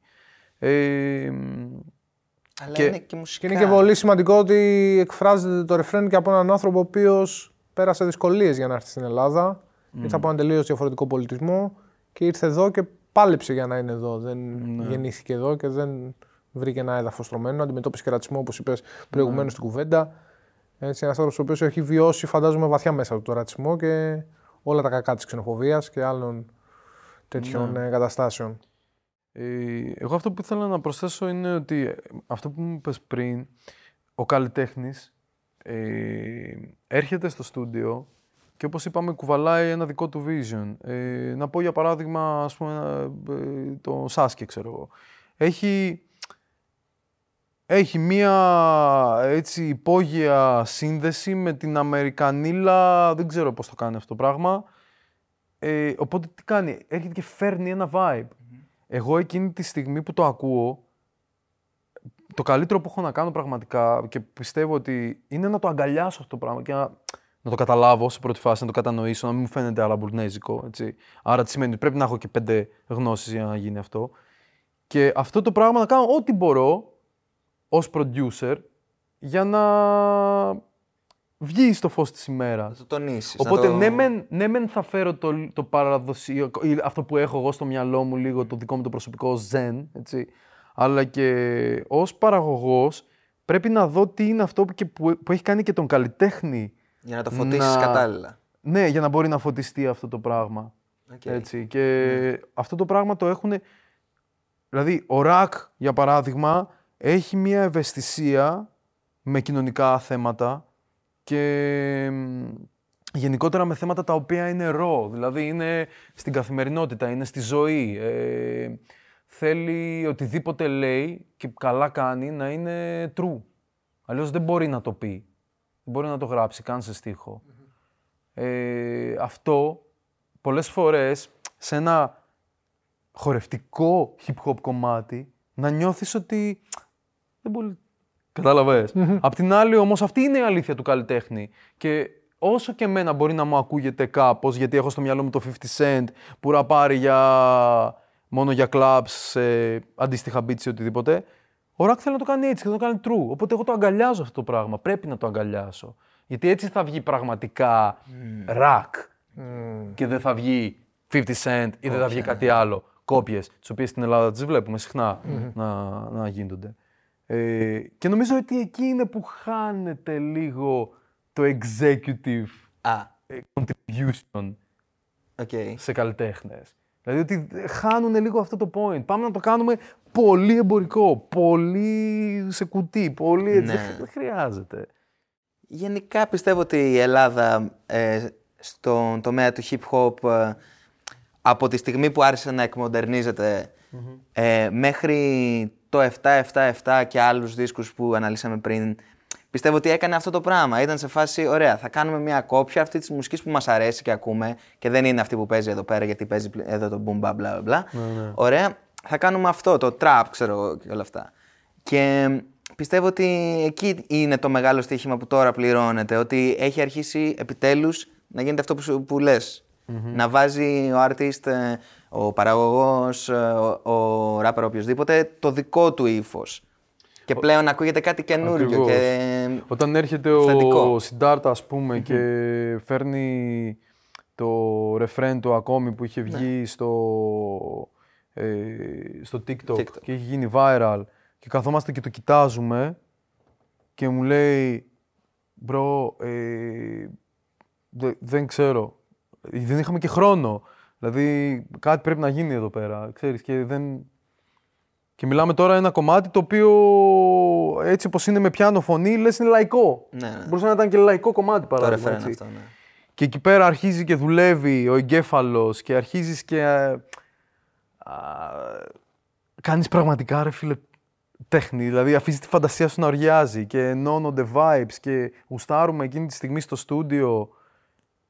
Αυτό είναι στο τέλος. Αυτό είναι που μένει πραγματικά στο τέλος. Δηλαδή εγώ αυτό που, έχω απολα... απο- αυτό που έχω απολαύσει με αυτό το συγκεκριμένο release πάρα πολύ είναι ότι ήταν πηγαίο, αυθόρμητο και μ, είχε μέσα ε, χρώμα Ελλάδας, κατάλαβες. Δηλαδή το μπουζούκι, ας πούμε, έτσι όπως παίχτηκε, έτσι όπως έγινε, έτσι όπως αποτυπώθηκε μαζί με αυτές τις μελωδικές και τα λοιπά, ήταν κάτι καινούριο και κάτι παλιό μαζί ταυτόχρονα. Και κάτι που σίγουρα πιστεύω θα δείξει το δρόμο και σε μετέπειτα καλλιτέχνες, ε, επόμενα hits. ε, Ίσως να ένα δημιουργήσει και ένα wave. κύμα. Ναι, Ίσως να μπορεί δημιουργήσει και ένα να, κύμα. να Ίσως να υπάρχει, δημιουργήσει να ένα υπάρχει και κύμα. ένα κύμα, ισχύει. Ναι. Γιάννη, θέλεις, αφού πιεις το νεράκι σου... Βασικά ήθελα. Δεν έχει σχέση ακριβώς με αυτό που λέγαμε. Έχει σχέση με τον ε, ρακ πιο πολύ. Ε, και το έχω απορία, δεν είναι πολύ. Είναι ότι είδες κάτι στον ε, ρακ που να πεις Ε, γαμώ, το ίδιο ο πατέρας του. Χωρίς να είναι κάτι που το έχει δει όμως από τον πατέρα του. Ε, Επειδή έχεις δουλέψει αρκετά και με τους δύο. ναι.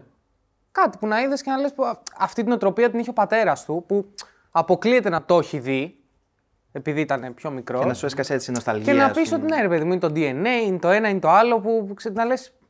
Είναι ίδιοι. Ναι, ρε φίλε, είναι η μεγάλη αγκαλιά που έχει αυτός ο άνθρωπος. Πραγματικά. Το λέω και συγκινούμε. Ε, ο Λεκτικός είχε μια μεγάλη αγκαλιά και το ίδιο πράγμα σιγά σιγά εξελίσσεται. Να το έχει και ο, ο Ηρακλής και ότι όταν είσαι ας πούμε μαζί του μπορεί να σε κάνει να, είσαι, να νιώθεις ε, άτρωτος. Αυτό που είχα, είπα πριν και...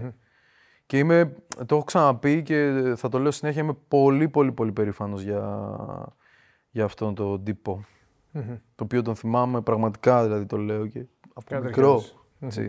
Ναι.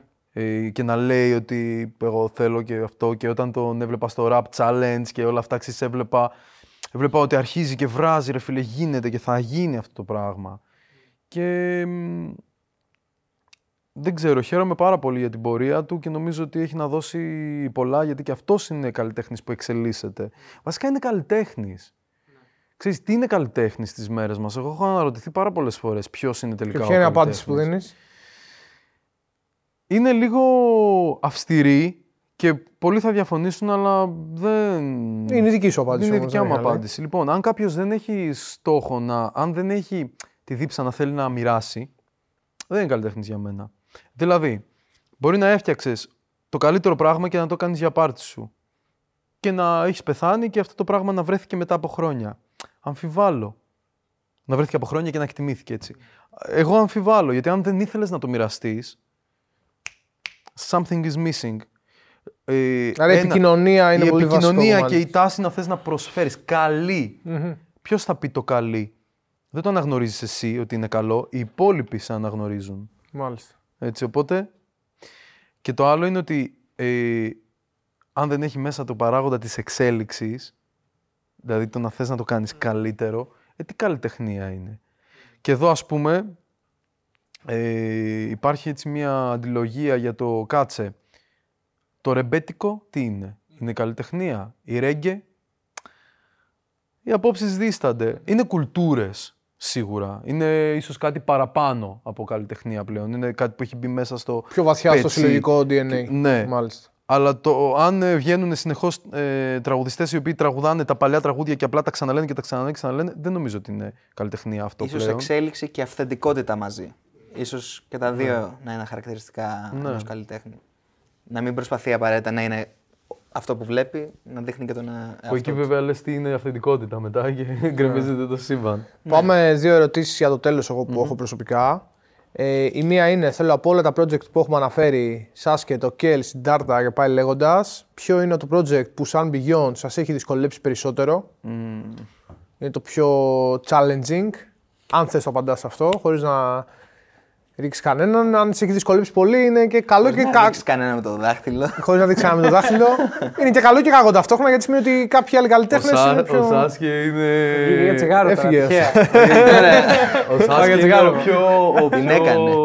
easy, ο πιο συνεργάσιμος, ο πιο cool τύπος στον πλανήτη. λοιπόν, δεν είναι. Κοίτα, θα σου πω, ε, δεν μπορώ να, να, να σου πω ένα συγκεκριμένα, αλλά μπορώ να σου πω ένα σε κάθε κατηγορία. Δηλαδή, όντως το 777 τότε και που δεν ξέραμε και. ό,τι λόγω μπορού- συνθηκών Ό,τι και λοιπά. μπορούσαμε να κάνουμε και αυτά ήταν πολύ δύσκολο project μέχρι που βγήκε και άρχισε να έχει τους καρπούς του. Ε, από εκεί και πέρα, στο δίσκο του Συντάρτα υπάρχει ένα κομμάτι που λέγεται «Ψέμα», το οποίο μας δυσκόλεψε αρκετά η αλήθεια είναι, γιατί είχαμε μία μορφή, μετά πήγαμε σε άλλη μορφή, μετά σε παράλληλη, μετά κάναμε ένα session ε, για να, ολόκληρο, ξέρω εγώ, για να γράψουμε ξέρω εγώ, τέσσερις μπάρες και τελικά τις πετάγαμε και τα ξαναέγραφε ο Πάνος. Και, δηλαδή υπήρχε μία...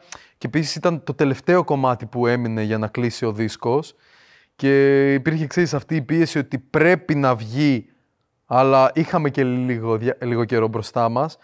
Οπότε ήταν, κα- χαρτάρατε ήταν, ήταν, κάπως. υπήρχε ρε, τρε- τρελό ε, μπρος πίσω ας πούμε, αλλά τελικά τα καταφέραμε, το κομμάτι βγήκε κομματάρα, έχει ξεχωρίσει ας πούμε από το δίσκο. Ε, αλλά ήταν... ναι, Ήταν σημαδιακό, Ήταν, ήταν, ήταν σημαδιακό.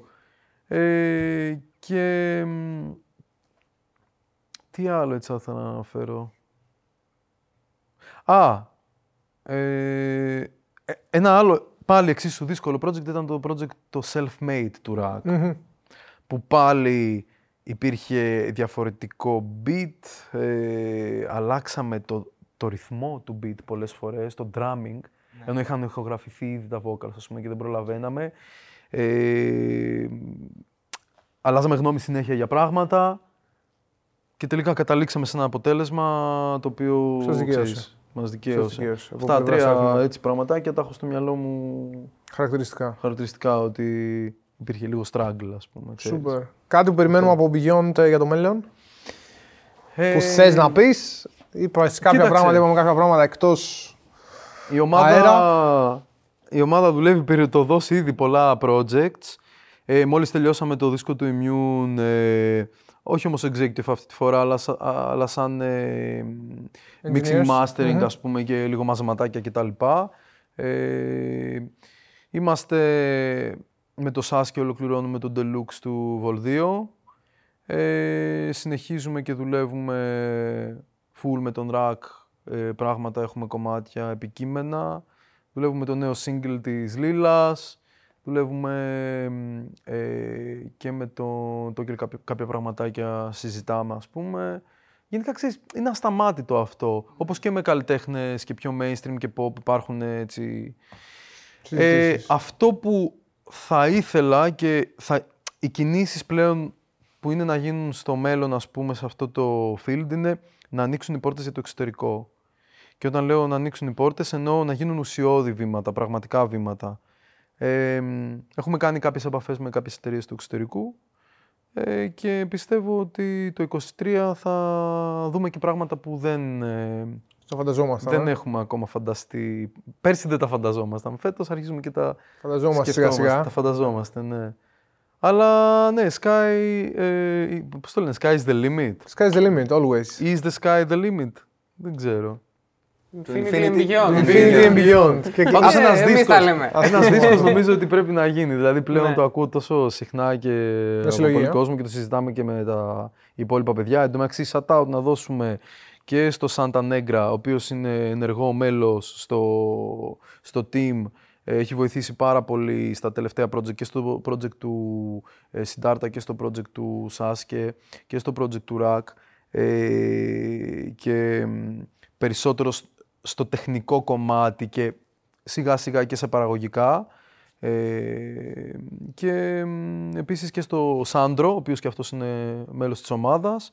Ε, γενικότερα αυτό που θέλει ο κόσμος, θα, θα ήθελε ο κόσμος από τον Beyond να καταλάβει ότι είμαστε μια ομάδα, είμαστε μια παρέα ας πούμε, που έχουμε την έδρα μας στο Final Sound και από εκεί και πέρα έχει δράση και καλλιτεχνική, που εκεί είμαι περισσότερο με το βίντεο, δουλεύουμε ας πούμε, είμαστε duo non-stop ε, production και υπάρχουν και οι άλλοι δύο συνεργάτες όπου είμαστε στο κομμάτι το τεχνικό. engineering. Εγώ επιβλέπω και τα δύο πράγματα, είμαι- συμμετέχω και στα δύο και προσπαθώ να έχω ένα όσο περισσότερο γίνεται και καθοδηγητικό ρόλο σε όλο αυτό.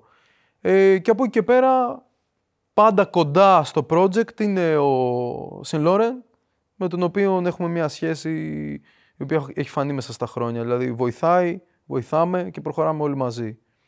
Σούπερ. Αυτό. Έτσι, ξέρεις, νομίζω ότι το λύνεται κάνεις, έτσι. Έτσι, Ναι. του, invi- του Infinity and Beyond, λοιπόν. Infinity and Beyond, ναι. Α κλείσουμε με αυτό, Μπαρίς. Σε ευχαριστώ πάρα πολύ Εγώ που ήσουν ευχαριστώ. στο Μαγκή, Rap ευχαριστούμε Cafe πάρα νούμερο 26. Η γάτα κοιμήθηκε. και τα λέμε στο επόμενο επεισόδιο, παιδιά.